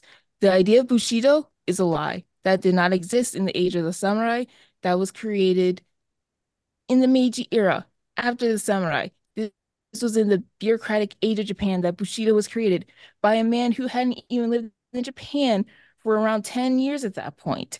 But he sold that lie to the West, and the West believed it because it fed into the same whole oh japan is a land of harmony and honor and the samurai did this and that the samurai by the end of their age were a debt riddled class of land owning cops that could just kill and do whatever they want with impunity no punishment because they lived above normal civilians so again i'm just want to say anything you think you know about japan it's probably built off a lie what I'm yeah. going to get well, into next. well, as you talk about that, it's just like I'm just hearing it and I'm like, okay, that just sounds like so many other things. Like um, during the revolution in China, they like they invented the idea of like ancient Chinese medicine, right? Like it didn't exist for decades. It wasn't a thing. They just came up with it during the Cultural Revolution to say like we don't need to, you know, we shouldn't worry so much about uh, all of these like manufactured um uh, pharmaceuticals because we have these you know ancient Chinese home remedies that have worked for centuries, and it's like you just you're making all this up, and then You have the same thing in America with the Reconstruction era, where they like after the Civil War, they, that's when they started putting up statues and the history and building up this like great Southern legacy of these proud generals from you know the Southern state. And it's like we did not venerate and have like this historic, you know, amazing positive feeling towards these people until after the Civil War, which a lot of people don't even realize. And it really fits hand in glove with what you're talking about here with Japan. So it's like, look at something that much more like hits home that we all know, like it's here in our country. And imagine that, like, all of these countries have diverse and deep, rich historical pasts that are very similar. Um, so yes, uh, Alex, sorry for my bit of ten, my little digression there, but just to put it in a frame of context that maybe other people can see as well. Like, yeah, like it's it's the same. Shit's rough all over, as they say. Yeah, like Japan especially built this image they sold to the West in part to make the West ignore what they were trying to do in Asia, which was create an empire. And then to keep going on that, Japan is a, is a traditionally patriarchal society. The male figure is the head of the household. The idea of an individual citizen doesn't happen until I want to say, I think the 1890s, which at that point is almost 30 years into the Meiji era, modern Japan. Before the concept of a citizen is in Japanese society, the smallest unit of a person is the household, and the household has a male head. And you have patrilineal it's a patrilineal society. You have the male head, you have his sons, and you have wives and daughters, but the wives are married to men, daughters marry other sons. And so the male head of the house is the smallest denomination of a Japanese cell of person because that's all that matters. Who's the head of the household? And that leads into the family registry system. It's always about who's the male head of the household. It's not about the women, the children. It's about who's leading the family, the house of this address. That is the center of this Japanese society. Households led by men. That leads into the weird, I'm calling it weird, how everyone's like, oh, Rossy is such a father figure to all these girls. And I'm not going to deny that because leading into the 20th century and doing the research, it is very important in Japanese society that young women have male figures leading them and directing them and guiding them through adolescence into adulthood to make sure they're not falling down dangerous paths. Women can lead girls to a point, but you still need a male figure to control them and make sure they're not going outside the bounds of acceptable behavior. And so we see that in AJW. Despite the public stories about how abusive physically and emotionally, how abusive AJW was, you still have wrestlers, especially like Matsumoto, who looked up to the Matsunaga brothers as father figures because they didn't have good father figures in their own lives. Like the, the Matsumoto came from an abusive household. She went to AJW, which is another abusive environment, but it was an environment that gave her freedom. So she always had a positive view of Takashi Matsunaga and his brothers, even though she'll tell you that, yeah, they lied to all of us. They pitted us all against each other. They created a toxic works environment. But because she had a sense of freedom and she was away from her father, Takashi Matsunaga became her father figure. This also comes up with how young Joshi wrestlers are when they start training. They usually start training in their teens. Usually, Joshi wrestlers are already debuted and full on wrestling by their early 20s. So that also adds to the dynamic that these teenage girls need a male figure to lead them and guide them and be a surrogate father figure. And that comes in with Rossy Ogawa. Like, Mayu Iwatani had a hikikomori period, and she also had a rough upbringing. So she was a hermit for a long time. She eventually makes her ways to stardom, and Rossy Ogawa becomes like her father figure. I'm sure he is a father figure to a lot of these girls. This also doesn't erase, I don't know anything. Is it an abusive work environment stardom? I don't know. I just know that Rossy Ogawa doesn't have a great track record with you know like make having a progressive work environment AJW loses its abusive culture and becomes a little more progressive once the exodus happens and all these, you know, disgruntled, disillusioned wrestlers leave the company and they're forced to pick up the pieces with like three veterans and a bunch of young wrestlers. A lot of the female led independent promotions are more progressive and have what appear to be healthier work environments because their leaders, their veterans came from such abusive places and are now creating more open and more welcoming spaces. Is that happening in Stardom? Did that happen in Arsion? I don't know. I can't say. I don't think it happened in Arsion because that also blew up in Rossy Ogawa's face. So, yes, Rossy Ogawa is probably a father figure to these girls, but it feels infantilizing the way the Anglosphere is talking about how, oh my gosh, Rossy Ogawa means so much to these girls. He means so much to this roster. Of course, like the majority of them are probably going to leave because they just, you know, love Rossy Ogawa so much. And it's like, that's a power dynamic, dude. Like he yeah. is the controlling figure of their life because they're a teenage girl or they're a young woman and you know centuries of japanese culture says that they need a male figure to control them. And that's Rossy Ogawa. So yeah, subconsciously or unconsciously, they care about him. They like look up to him in a good light because that's that's what they're told they need. They need a male figure to lead them, and that's Rossy Ogawa. So yes, there probably is a lot of loyalty between him and the roster. Yes, it probably is like a father figure type deal, but please realize that this is how Japanese society says this works. Women need to be controlled by men until they're passed on to their husbands, and then the husbands become their male controller. Yeah, I mean, we've seen it already.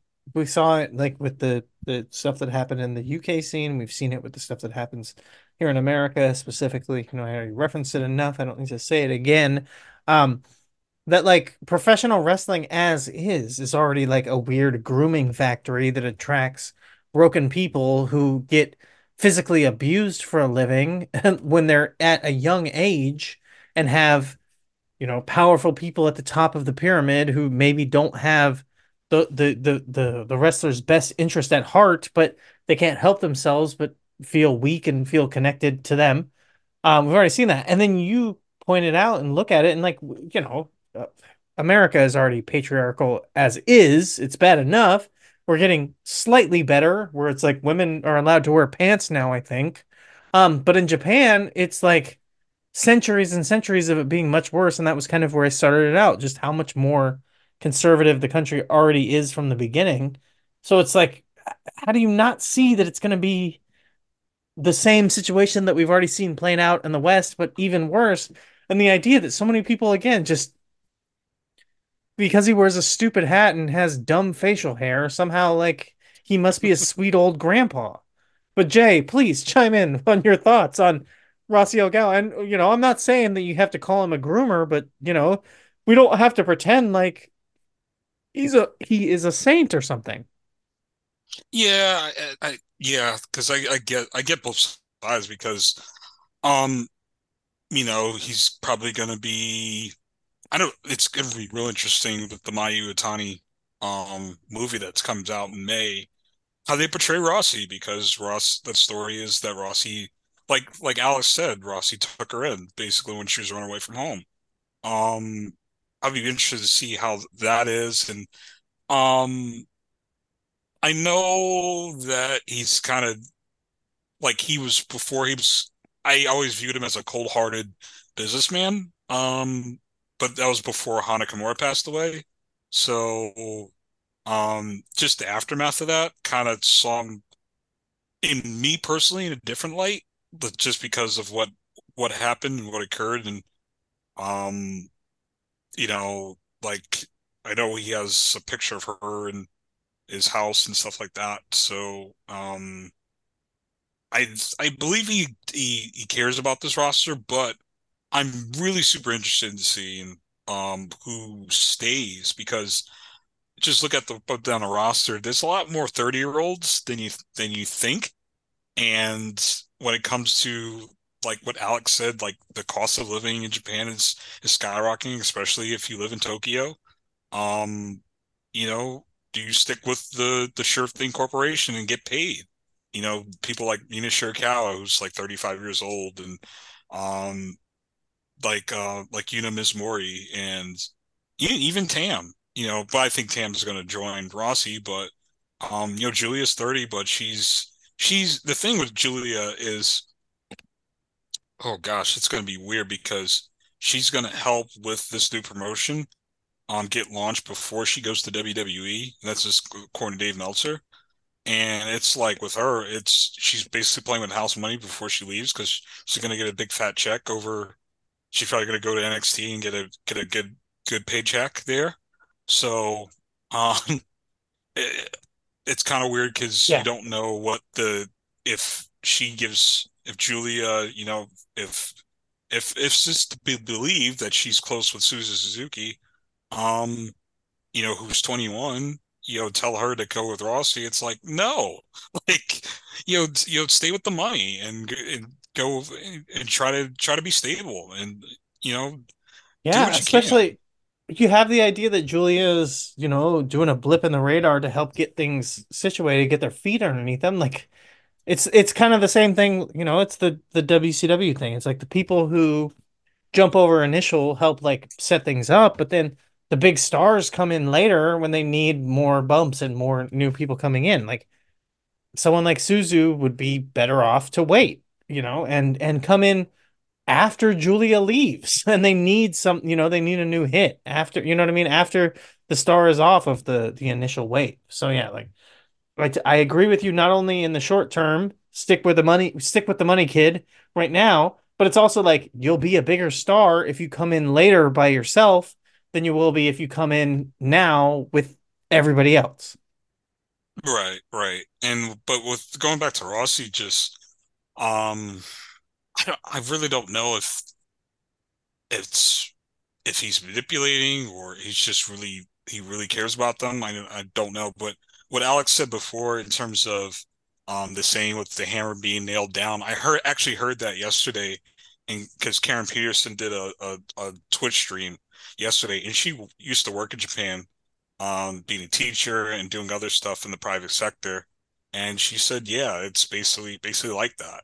Um, and basically, basically, basically what Alex said, like it's it's kind of kind of BS, you know, a lot of that stuff. So, yeah. um, but, but yeah, like, oh yeah. Um. Oh, I was just gonna. I don't know if you have anything. Do you have, were you finishing up what you're saying? No, no, no. You go ahead. Oh, I was just gonna say, like, talk about that was the, kind of the next thing I wanted to get into. You mentioned it, and it, you know, is a good thing. Like, who's going where? Who do we see staying? Who do we see going? And we get a relatively fresh announcement as we're recording here, um, for the uh, new beginning in Sapporo. Uh, New Japan has added a IWGP Women's Championship match with Mayu Iwatani taking on the challenger of Mina Shirakawa. And we talk yes. about go ahead. No, I was saying Stardom made that announcement on Sunday yeah. during the pay per view. Yeah. yeah, and they just sent it out on the New Japan Twitter. They announced it. Um, and you talk about who's going where. Mayu, like you know, Mayu's the one person that people say, oh, she has a longer term contract because of the movie coming out about her life. Mina, we talk about Mina and her connections to not only like, you know, the new or the new faction that she just started um where she's like in a weird relationship being the co leader with the champion, the main champion. Um she's also got her connections to Unagi. She's also got her connections back to Cyberfight, being someone who started in TJPW, right? Uh, does is she, would she be interested in going back to something like that? You know, like these are the kind of matches now that would be like, oh, whatever. It's also it's already strange enough. Like, oh, why is New Japan putting a a Stardom match on their show randomly? But like, who is moving? Who is doing what? What's going on here with the dynamic of the championship now matters, and it also speaks to the stuff with Tony with TK tweeting out how happy he is that Rossy is going. Like, we've all been sitting here thinking New Japan is disrespectful to the women. They don't want to book them. Oh, you know, AEW, Tony Khan must just not be, he doesn't really care. He does such a bad job booking his women's division. That must be why he doesn't care about booking stardom wrestlers. But we look at this stuff and you go, okay, Rossy's out of power. And now we're getting a women's match on the next, uh, you know, on a pay per view coming up. Like, and Tony Khan seems super excited now at the idea that he's open to being able to book stardom wrestlers. Is there something to the idea that, like, stardom wrestlers weren't getting booked in other places because Rossy was kind of blocking it? Um, so that's the thing, and I kind of told you guys in private what I found out um through the observer board. Um, it's basically a tale of miscommunication by both. Like, um, I know Dave reported that there was a match with Chris Statlander. That was that I found that out last year, and that was supposed to be Remember when the the Tam Kyrie Tokyo Dome show, Tok- um, yeah. the match at the Tokyo Dome? That was supposed to be Statlander versus the IWGP Women's Champion. So, um, the thing was is that Stardom actually reached out. This is from from source from that side, from the Stardom side. Right. So they they reached out to to AEW and someone in AEW said, "Well, TK will get back to you," and TK never did. So um, that's that's what the story was. Don't know for sure. Um, that's just one person's story. So maybe that's bad for me just sure. saying because I'm not a journalist. But um, yeah, yeah, but but Dave Dave confirmed it on in the observer like in uh, on the observer website that there was that there was going to be a Statlander match. So yeah, um, but that was no surprise to me. Um, and basically they just don't haven't gotten in touch with each other with each other. It was basically just miscommunication throughout. And um basically that's why you know you didn't see the stardom you know crossover with with uh with AEW. It wasn't it wasn't I I didn't feel like it was out of malice. It was just like they've just never got deep into right. discussion. Yeah. Yeah, it was just a kind of a frosty relationship.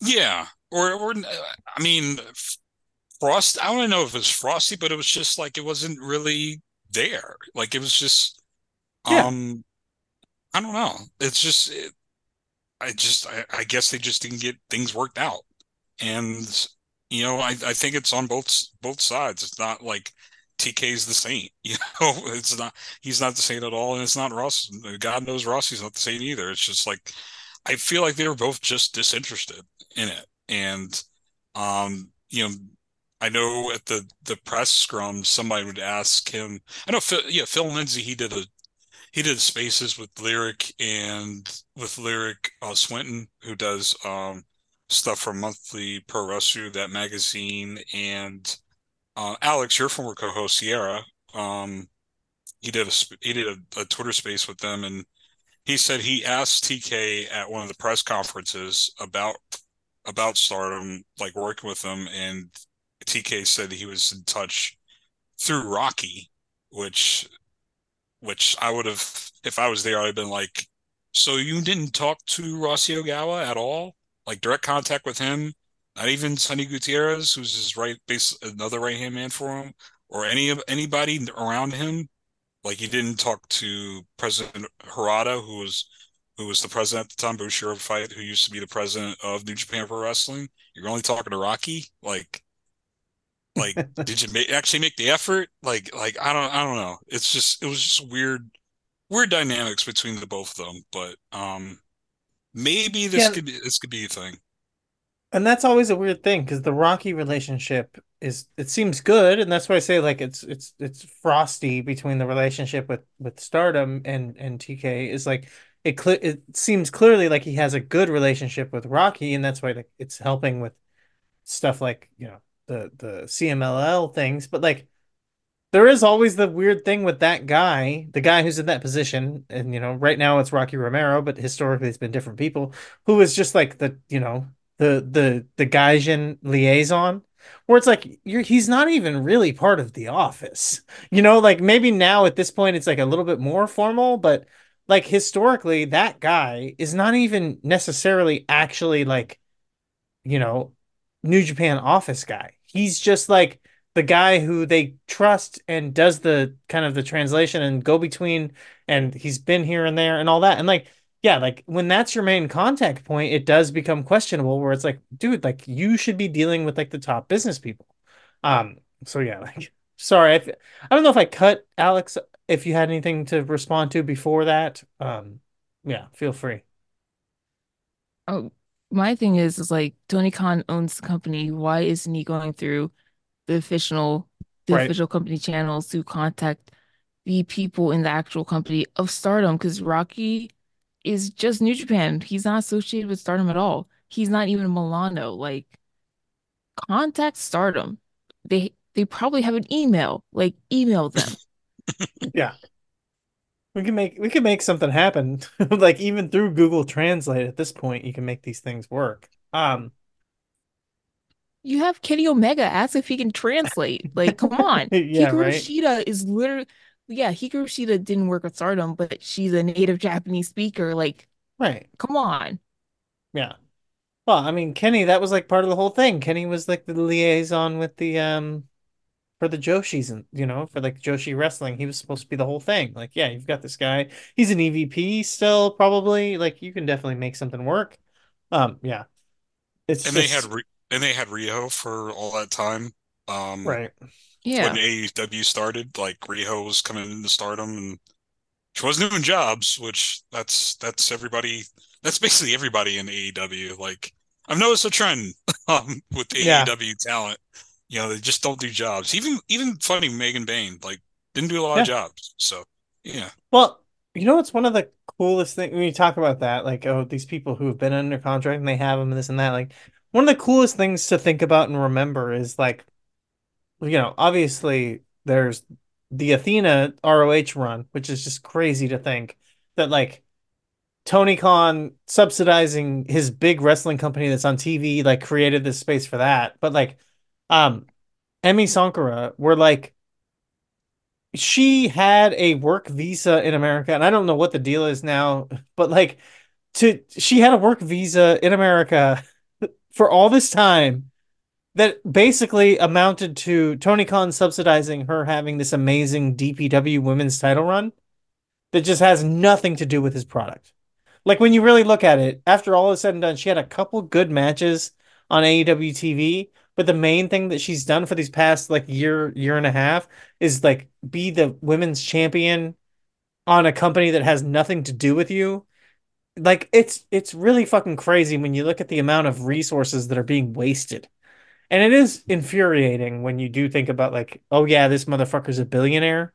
Um but I think that's a conversation for another time. I think everyone on this call agrees that, you know, billionaires shouldn't exist and all that, but Jesus Christ, man. Like the side stream thing is just it's I'm I'm really hung up on this right now. Um just how upset I am about that because we're just talking about all of the wrestlers and all of the resources that he has at his beck and call. And like he's just wasting this stuff to like subsidize a fucking indie company having a kick-ass women's champion. Ah okay um reset. Forbidden door. The idea that forbidden door this year like people are already thinking, teasing that we could integrate CMLL into the Forbidden Door thing and doing AEW, New Japan, and CMLL as a you know a big super show. Would it be prudent? Would it be advisable that now, if you have a more open communication or hopefully more open communication with Stardom, to turn Forbidden Door into a super show with CMLL, New Japan, AEW, and Stardom. Oh, make it into a weekend, do multiple shows, Or do we start getting to the point where it just feels like there's so much involved that there's nothing to really sink your teeth into, right? There's no, it's too much to be interested because it just feels like a lot of randomness, right? And it's all just thrown together as opposed to like the past couple of years doing just New Japan and AEW has left a lot of room to be like really interested and feeling like there's something there and it's just like unique, but it's just like it's unique and interesting. And would it go over the top to be throwing in the idea that you're going to have two more promotions involved?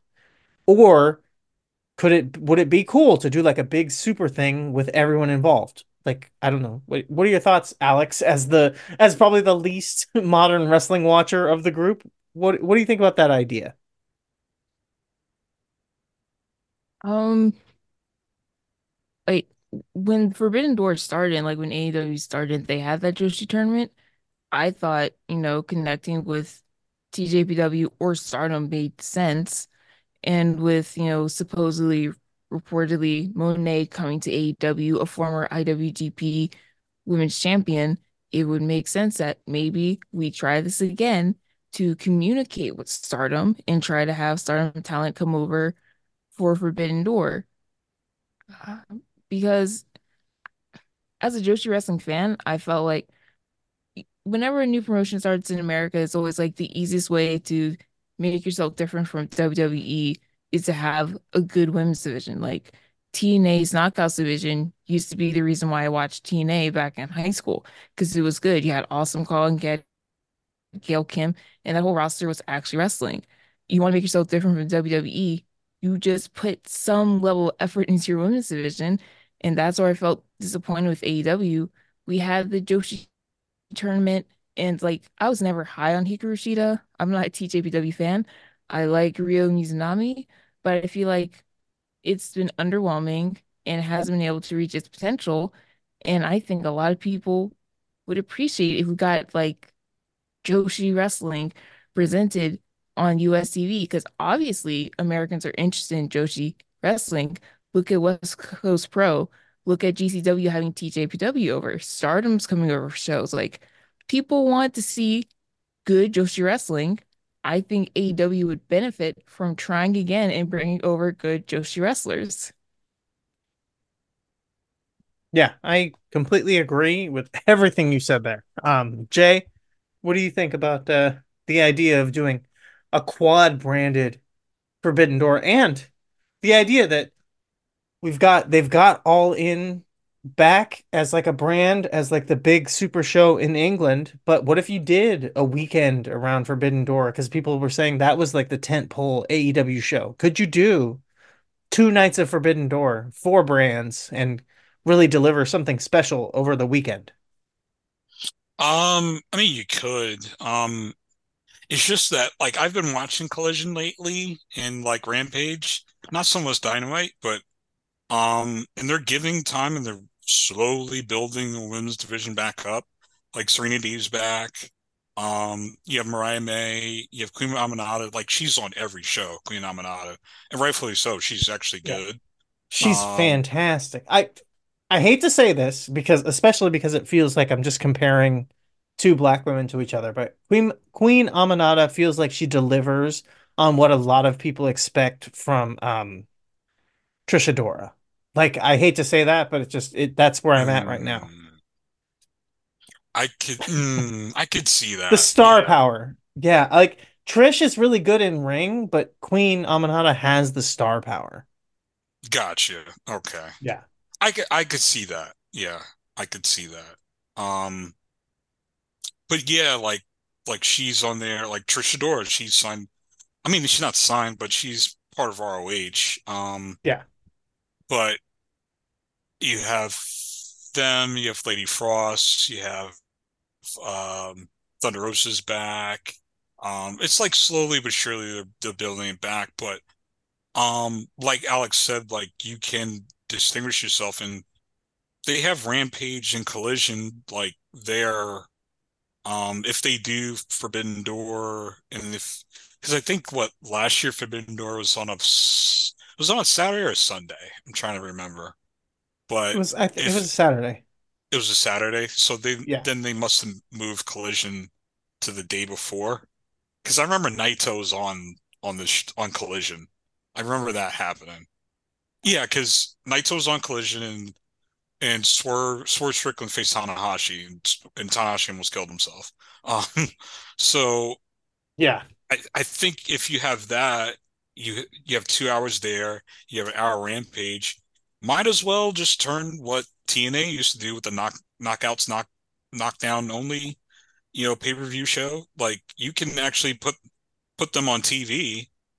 Um, your women's division just book a whole hour of women's wrestling, and and do what WWE doesn't do, you know, or two hours, you know, just to have faith in in in in the women that you employ and say like, here, just so kick ass matches in front of Forbidden Door to give everybody a, a taste of what's going to happen, you know, on the on the pay per view. You know, they're probably I, you know, with TK is probably going to have one women's match. You know, the and it's funny because the last two Forbidden Doors, you've only had one women's match on the show, and it's not like it's it's self contained in Ring of in a not Ring of Honor on in AEW. It's not like Yamashita is coming over to face Thunder Rosa. It was like Toni Storm versus Thunder Rosa, and like um last year was what Athena versus Billie Starkz. Like, so yeah, like I I don't know. It just really just depends on what they want to do. But if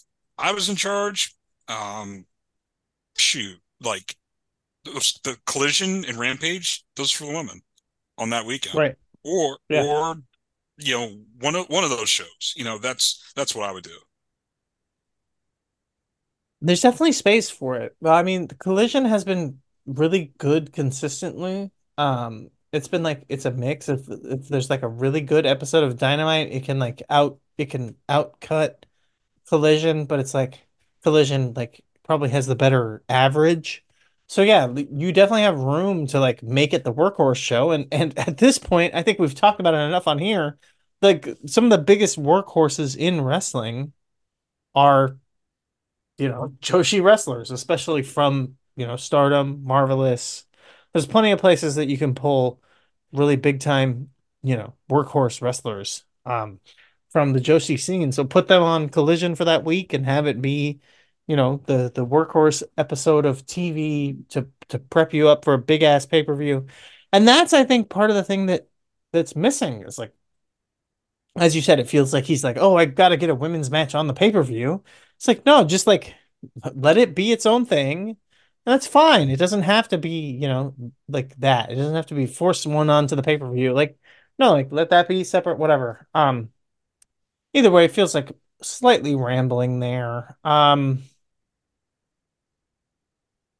I don't know if there's any other I, I want to you know, I kind of tease talking about like who who do you think comes and goes? What do you know about like their relationships and all that? Like I don't know if that's necessarily super interesting to talk about, but it it is something that crosses my mind, right? Um, but I guess we should like wrap it up ish. Um, Alex, before we go, is there anything that like you would be upset if you didn't talk about before we leave? I just want to say this whole situation is not the Pro Wrestling Noah AJPW situation. This is a remix of the 1997 AJW Exodus. Notice 1997 is before the year 2000. Rossy was in this before. There have been more exoduses in Japanese wrestling than just Pro Wrestling Noah and AJPW. The real Noah AJPW situation would have been when Rumi Kazama got fired. Shinobu Kandori left with Rumi, and JWP imploded, and they created LLPW because that was a wrestler led promotion. Rumi Kazama became the first female president of any wrestling promotion in Japan, which is crazy to think about that that only happened in 1992.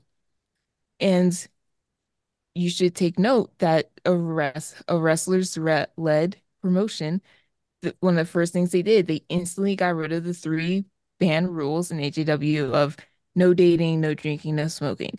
Those did not exist in LLPW because it was led by the wrestlers who were frustrated by JWP, by the booking decisions by the management, by the lack of pay in JWP. Like Rumi Kazama kept voicing her opinion, it kept getting louder, and they fired her. And then Shinobu Kandori said, You fired my friend, I'm leaving. And when those two leave, they're like, Well, I don't give a fuck about Jackie Sato and what she has to think. I'm leaving with Kandori and Kazama. That is the pro wrestling Noah AJPW comparison between men's wrestling and Joshi wrestling. This situation is just Arsion 2.0 three mix. And for the wrestlers, I hope it's not the same ending as Arsion, though it would make me laugh personally if this blows up in Rossy Ogawa's face again. I guess. That's all I'm going to say. Uh, learn some he has history. It coming. Just learn history. I was about uh, to bring up the yeah. I was about to bring up the JWP LPW. Thank you, Alex, for bringing that up. Like that, this is what it, it kind of feels like because with with AJW with a, with All Japan Women's Wrestling, like that was just people weren't getting paid, you know. So that's why that's why people were leaving left and right. Um, like it didn't have like it all didn't happen in '97. Like people started leaving as early as '95 with Bull and and uh, Akira Hokuto. Like they just weren't getting paid enough. And so, Kaoru left too in '95 to go to Gaea. Yeah, yeah. Well, well, well, Kaoru. Wait. Oh wait, was it '95? I think Crap. she left. I think she left earlier because um she went to Universal. She went to Universal Lucha Libre. She followed Gran Hamada to uh Universal Lucha Libre. Again, oh. you talked oh. about you talked about the male the the male figures. It's it sucks. It sucks that these women have to follow, follow the men. But yeah, like she followed uh Gran Hamada and and her daughter his daughter Xochitl um to Universal Lucha Libre because she she used to work Mexico a lot. So, um, and then she she was doing like some. She came back and did some like she was kind of like permalance with All Japan Women, and then that's when she jumped to All All Japan to uh, Gaea. Yeah. So, um, but it's weird with Gaea. Now I'm remembering they had a female president. Um, maybe she stepped down because I remember remembering Gaea Girls like the the yeah the, the president came in because like when they closed down, they had a male president at the end, which I forgot his name, but I'm I'm just trying to figure out where did she go? Like, like she yeah, was but, very front facing. Yeah. Because I don't think I see her ever again in Joshi wrestling. Yeah, yeah. I'm trying to remember what what was her name. Uh, um, it's a good question. Yeah, but like that promotion, it was just very. She was very front facing, and she was gosh, like, yeah, she has to be one of the few like women executives in wrestling. Like, because um, look at the landscape now, like Toru Okada, he, he's president of Bushiroad Fight, which is Stardom. Yeah, Ross is going to do his own thing. Um, you have Coda over at TJPW. That's another guy. Um, AWG is led by man. Yep. Um, Ice Ribbon, I know they just got sold, but um, that was another guy running yeah. it. I forgot his name, but it was like the parent company was Neo Plus, and then they sold it. Um, but they sold to uh, Rebellions. Yeah, yeah, because they do that. Um, Rebellions does like like e gaming and like they have like a basketball league or something, but um, they have male they have male office there too. So I guess Chigusa Nagayo's the only one there, and even though there's like I don't know I don't know what their their backing is, but she's very front facing, so it feels like she's actually running it because you know she's she's been going back and forth, you know, flying to the West Coast West Coast Pro, um, and doing stuff there. So um, I know she wants to open like a like a dojo in in America. Um, but like Seadlinnng, there was rumors that a guy was running it, but I don't know. It's like they're just just doing whatever. They're running a shoestring budget budget. Um, but yeah, like there's not a lot of women actually running women's wrestling in Japan, even though there's so many women's promotions. It would be, well, I think, a... Gami and Wave She That's actually true. owns uh she owns Zabun. Um I don't know about LLPWX. Like that's a weird situation that that's still a company, but um and they run the LLPWX runs like once every two years or something like that. Yeah. But I mean, hey, they have multiple rookies now, so I can't talk that much shit about them. True. uh, yeah, it's weird. For as popular as women's wrestling was, another weird thing about Joshi wrestling, unlike men's, it's been mostly a family run industry. Like the first Joshi promotion was run by family, HJBW or AJW is run by family. And then it's not until 1986 that you get a bunch of businessmen, but they were businessmen. The producer of the guy who eventually creates AKB48, he was involved in JWP because they were so obsessed with trying to attract fans. It like the little joke back in the day was like the reason why JWP has male fans is because all the women Joshi fans go to AJW. So there's no one left but men. So they hired the guy that would eventually create AKB48. It's like, can you help us get popular? And so they whip up Rumi Kazama's idol song deal. They create the idol image for Rumi Kazama. And that's kind of why you see like JWP, Cutie, Cutie Suzuki, and like Mayumi Ozaki, Mayumi Ozaki become like the first like sexy idol wrestlers versus AJW still riding the wave of the Crush Gals at the time. Hmm. Was that the same guy? Like, um, or what? Did he come late? Or is this a different guy? He's got the glasses. Um, I'm forgetting his name, but he had the glasses, and he was like almost like a little shrimp. Um, you know, cutting promos um during during the AGW JWP stuff. He had glasses. He had that's a different guy. He was okay at some point president of JWP Project, but the original JWP was a bunch of like businessmen, and like you said, they get the guy who eventually creates AKB48 to try and get like the idol fans because AJW is killing that market and they're trying to compete. But then they just end up with a bunch of male fans because like hmm. people jokingly said, that's all who was left. All the women were at, at AJW shows. Gotcha. Okay. And it's ironic because AKB48, they were really involved in Tofu Pro Wrestling, the, the yep. television show with TV Asahi. and you have that. And it's funny because Milano was, they like that, that TV project was interesting because they heavily relied on um, behind the scenes stuff with Mimi Shimoda, Hiroyo Matsumoto, and Milano. But I think um, who's who's the real trainer? Um, Dragon Gate guy. Um, Tim, he was.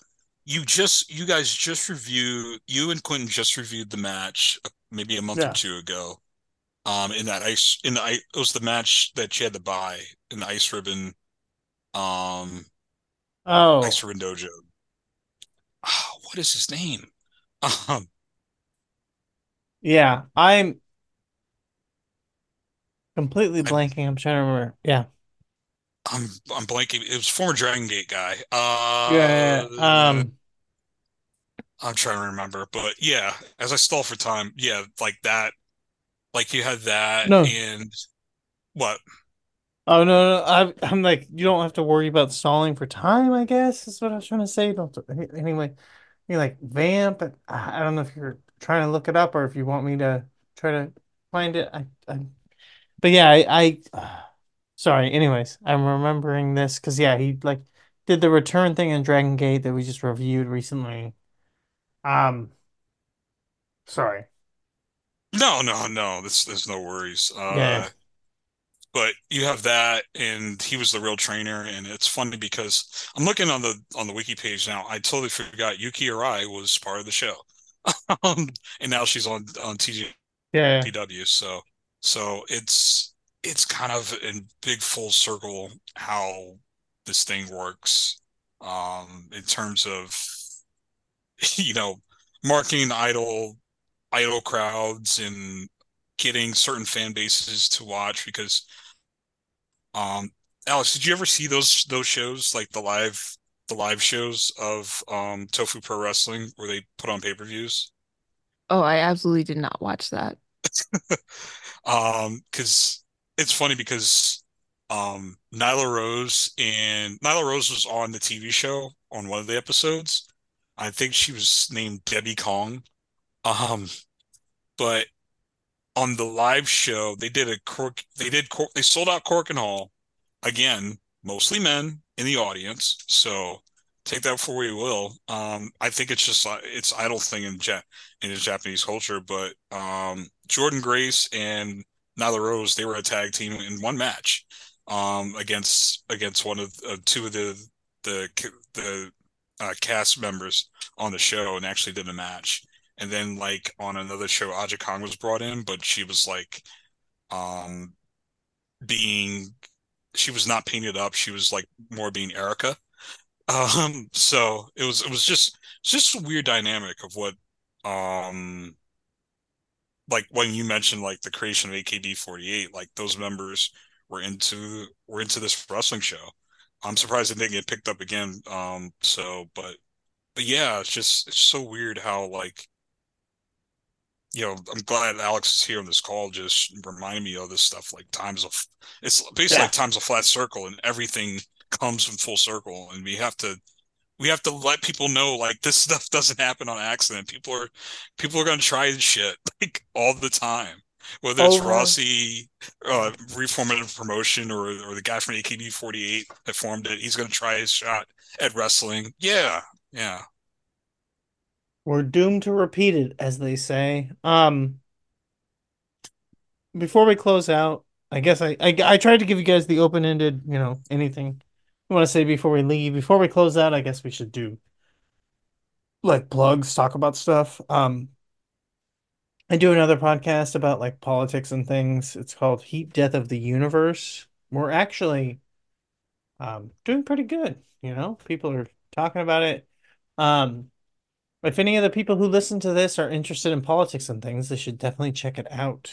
Um, Alex, uh, we should plug obviously Violent People. It's a new website, and if you're listening to this, you probably know about it. But at the same time, like because we because we like took all of the old stuff from the We Don't Know Wrestling feed and made it into this own thing. I guess there could still be some scragglers from the old feed that have not transitioned over. So you should check out Violent People, the website, the the the Discord's popping, the Twitch streams with uh, Tanner, all the everything that's going on there. Um, I guess Alex, if there's anything you want to plug before we head out for the evening, or I guess I should have. I, I felt like I, I tried to give you the chance to say any last things, but if you really have anything else you want to talk about before we head out, uh, do that now. Plugs and if there's anything else you want to talk about before we go. Um, I'm on Twitter at Noah's underscore savior. Um, I did a politics podcast last year on Against Japanism, and I make brief mention of Joshi wrestling, but I mostly talk about um capitalist urban development in Western Japan and the Takarazuka Revue, which is halfway related to Joshi Wrestling. I am moving the Better Bara Attack Boom to the Violent People audio network. So whenever I finish reading my books and make an episode about the manga, The Rose of Versailles, it will be on the Violent People audio feed. Um, besides that, I think I said everything I want to say. I am going to do my general, please learn some history. Um, when talking about specific wrestling scenes like Joshi or Lucha Libre, take the time and reach out to people that actually know their stuff. Because like I started my little Twitter thread because I was listening to the um I was listening to the post wrestling little clip about it and I was just like no, no, that's not it. That's not it. There's more to it than that. I need to just put it out there. Um yeah, I know about 70s AJW, I guess the most of anyone in the Anglosphere, which is weird. Um, ask me about old tag team wrestling Japan. Ask me about the Takarazuka Revue because that's related to women's wrestling as well. Yeah, we've uh reviewed Takarazuka Revue on this podcast in the past. Yeah. Well, so, yeah. I have subtitles to that show now, so now we can understand Ooh. what's happening. Yep. God damn it. Okay. We, we have to do... We don't have to go back and do that one again, but if you have a good one with subtitles, we can we should definitely do another episode reviewing a Takarazuka Revue show. Yeah. Yeah, let let me know the next time you have one that has like good subtitles so we can actually have an idea. Jay, what do you want to plug? Um, Did I miss anything that you really want to talk about before we go? Um, and then after Alex leaves, of course, me and you are going to talk about uh, uh, NXT Vengeance Day, and we're going to whoop that trick. Um, oh yeah, whoop that trick. Yeah, like like I did you hear Wade Barrett on the call for that? Yeah. No, no, no, no. I I watched like half of the match. It's it's so bad, dude. Like, anyways. I yeah. I, NXT. Uh, let me don't get don't get started on NXT. Um, you can follow me at the JML underscore on Twitter and Bluesky. Um, also run uh, the Wrestling Observer news, uh, the Wrestling Observer newsletter Hall of Fame tracker. Um, you know, proud of that. Just counting up um, Hall of Fame votes of public ballots. Um, I know the Observer uh, have have I been on since the ballot like the Observer results happened or no? I uh, I don't think I so. could have sworn we did because we were talking about it, but yeah, but I was glad Beauty Pair got in first ballot. Yeah, so. yeah, yeah. Hell yeah, I, yeah. That was the that was the the number one. Like I remember because I was like, the first thing I said when the ballot or when the, the results came out, I was like, I really can't be mad because like a lot of my arguments were just based around the idea that the beauty pair doesn't get in, right? Like I don't have when they got in, I was just like, okay, f- fuck it. Like I don't, I, I was set up to just be upset about them not getting in, and then I remember being like, okay, the only other thing I have is like Ishii just really doesn't deserve to be in, but it's like that. I was not that mad about it. Um, but yeah, I swear we talked about it because we talked about, and I, I can't imagine it was separate because we like I remember hearing your voice, but okay. maybe that's just my brain. Like you know what I mean? Like I I can't help it at this point. I can hear your voice when I read your read your messages, but I swear I remember us talking about it, but maybe not. Maybe if you want but... yeah. Yeah, so I I'm one half of the Wrestling Observer newsletter Hall of Fame tracker. You track Hall of Fame public ballots on the Hall of Fame and try to get predictions of during the Hall of Fame season of who's going to get in and whatnot. So it's me and Detlef. Detlef does a lot of the heavy lifting, so a lot of the credit goes to him. Um, but yeah, I do help and create and grab a lot of a lot of public ballots, answer emails and stuff like that. So um, with that, but yeah, um, but basically, I'm hanging out on Twitter with X, the Ashley Madison app that's what I've dubbed it as because it looks like Ash, yeah, like Ashley uh, Madison website. But I do that, and I'm gonna do some more stuff on Bluesky. But um, I might get the writing bug again. But I'm really right now. I'm really, really interested. Just, I mean, 2024 has been crazy. Um, just with um the horrifying lawsuit um that was filed against Vince McMahon and um yeah, just that um I I I can't bring myself to watch anything WWE related anymore just because of what yeah. happened. Um, what happened in a lawsuit and what the outcome's going to be. I mean, that's the thing. It's like, I'll I'll say it's like abuse happens in all, all forms of entertainment, but it was just like this one's kind of like more horrifying than I thought it would be. Um, it's just, oh god. Um, yeah. Yeah. yeah. So for that, um, justice for Janel Grant.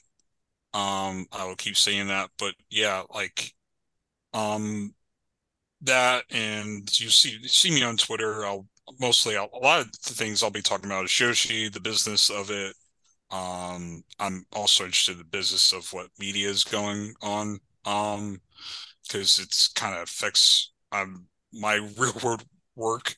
Um, my real job, I'm trying to figure that out. So, um, oh, no. you have no, no, no. I don't think I'm in danger per se, but yeah, like I always just keep one eye open on it, and that's fine. Just, just like the business, business of like sports and entertainment and all that stuff, how it intersects. Because like when the Netflix deal came, I was just like, holy shit, like five billion dollars for Raw. But then you read the fine print, yeah. and it's it is it's not what it is, and you know I'm I'm really interested in that, and you know, you'll see me glued. I will tweet nonstop about this uh, Stardom um, split because um, it could go so many ways. Um, if if so many wrestlers leave Stardom, um, this might be the end of Stardom. Stardom might close down. Um, Bushiroad might close it down. I mean, right now, I don't think that's going to happen, but you never know. There's about 30 to 40 wrestlers on the roster right now. I was counting, I was on the roster page and it's at least 30 wrestlers that are signed like to to the promotion. Um so but I don't believe that that um all 30 are going to jump, but we will see. Um there's so many opportunities that I think are not I think with Japan it's it's weird because they're kind of like at times they're ahead of ahead of like the curve in a lot of things, but behind the curve on other things. Like, um, gosh, I should be closing this, wrapping this up, but um, just no, no, no, keep going. No, it just caught it's just caught my attention because like the distribution of it, um, like Amazon Prime in Japan. Like I watch a lot of boxing, um, over there, like Naoya Inoue. Naoya Inoue is like the biggest, um, one of the biggest Japanese sports stars there because he's he's and he's like the biggest boxer there. And in April or no, in May, he's going to fight in the Tokyo Dome. Um, and it his fights are usually on Amazon Prime in, in Japan. And in the US, they um PBC just struck a deal because they got dropped by Showtime's closed closed down. If people don't know, Showtime closed down. They used to have boxing. Now they're shifting their basically everything to Amazon Prime. Um, so I'm wondering if a wrestling promotion like this new Rossy Ogawa promotion finds a way to get on Amazon Prime instead of you know, partner up with Cyber Agent. Could that be the deal? Um, I know for a fact uh the what in Amazon Prime it's called live it's like it's like called live boxing and it was it's the production's mostly by the Fuji TV boxing um if anybody's watched Fuji TV boxing um that's the same they use the same production for that at for Amazon Prime in Japan. It's almost similar to what you see with uh, Amazon um, in the U.S. with the, with their Thursday Night Football. That is that crew in terms of handling the production. That is the NBC um, crew. It's just people don't talk about it a lot. Um, so um, they just you know the on-air talent's not an NBC, but like a lot of camera people, production people, they're they're NBC. So um, we could see something similar to that in Japan. Um, like I said, with Rizin, it's now on ABEMA. I'm just really interested what what will future hold for for what's going to happen. Also, Sukeban. I've been tracking Sukeban. I'm the only one that's kind of cracked the code and trying to find out what's going on and what what they're trying to do. Um, they're okay. They're, yeah, I gotta like, get this because I had my theories and we talked about my theories and and what we both were thinking. So now now I've got you here and you're saying you're cracking the code, Alex. If you want to drop off the call, you feel free. But we got I gotta get this Sukeban. What what's the what did you crack? What's the not well not crack, but like sure sure. Um, I felt like I don't know if you guys would keep them with tweets that um, this famous fashion designer, Olympia Le-Tan. She is one of the founders of it. Um, I found yeah. that her um her brother-in-law uh, used to work in PR for Vice, and he's part of Sukeban as well. Um, and the part of Vice TV, and and he's partnered up with this of I don't know if do you know this indie wrestler, um, Orion Dove. Have you heard of yeah, him? Before? Yeah, he is one of the founders of Sukeban. Oh, okay. Um, yeah. So right now they are. I've looked through. I looked through the animation house that they're using, and they're trying to, they're trying to combine everything to get a TV deal. And right. and right now like no like like right, right now no. TV deal is part is coming up, but they're going to have a show at LA Fashion Week um in March. So they're really sticking around to what the fashion yeah the fa- like the fashion things that are going on around the country and, and trying to do that. So yeah, I, that makes sense because I my initial gut, and I think we talked, like I said, I think we talked about it, was that I thought this was some kind of play to like see to test the market and do it in like this weird egregious way to where like you could just like kind of write it off as like um just you know just A and R or whatever. But mm-hmm. it that would be very similar to being like someone who's like trying to do this like artsy thing or it's like the same thing. It's just like throwing. It's just basically throwing money away. But when you have the connections to the art world, it's the it's really the same thing because they do so much.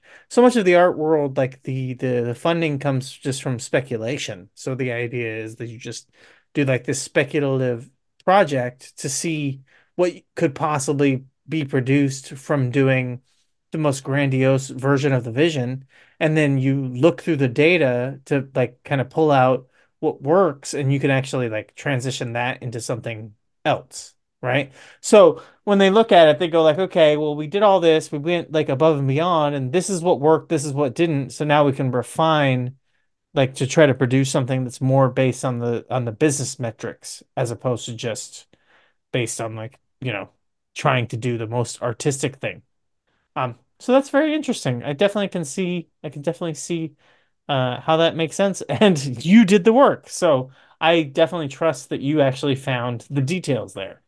Um, yeah, like it's yeah. not, let's just put it to bed. It's not like a sex cult ring, it's not a money laundering scheme. It's just like a bunch of people. It's like, it's, it's an indie wrestler who got hooked up with a PR, uh, a PR guy that used to work for Viceland um, they got together and they one of them has a rich wife or or which yeah. sister-in-law, excuse me, and now they're doing this this crazy project that might make them a bunch of money. We don't know, but yeah.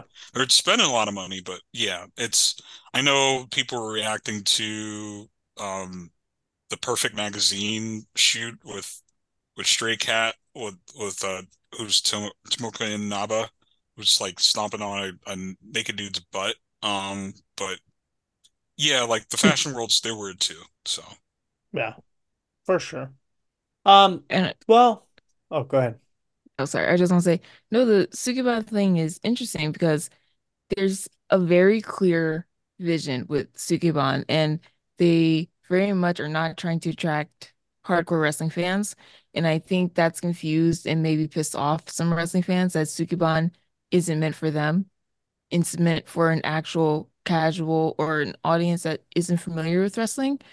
And it's like once I got past that and read JML Sweets, and it's like, no, it makes sense. This is a hyper stylized exhibition of wrestling focused on the fashion art world, and that makes sense.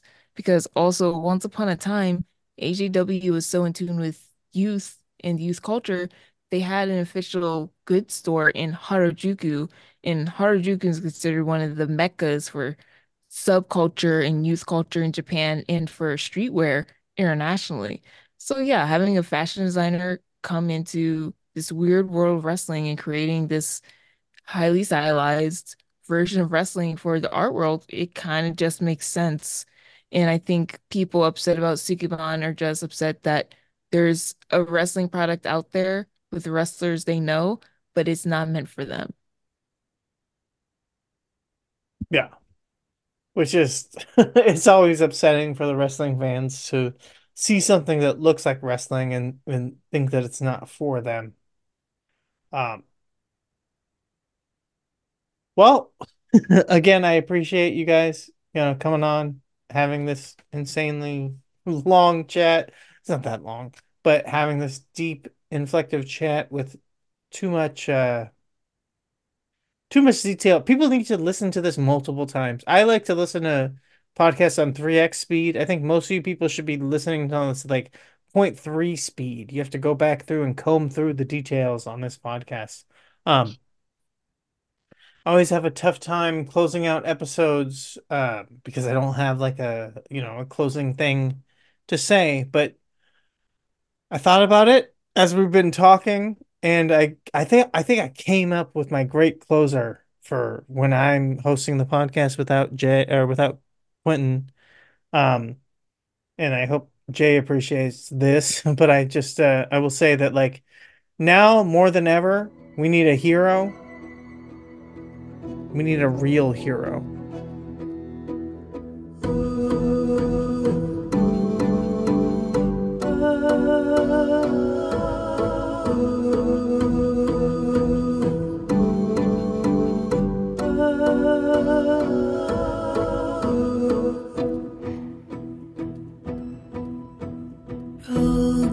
Twisted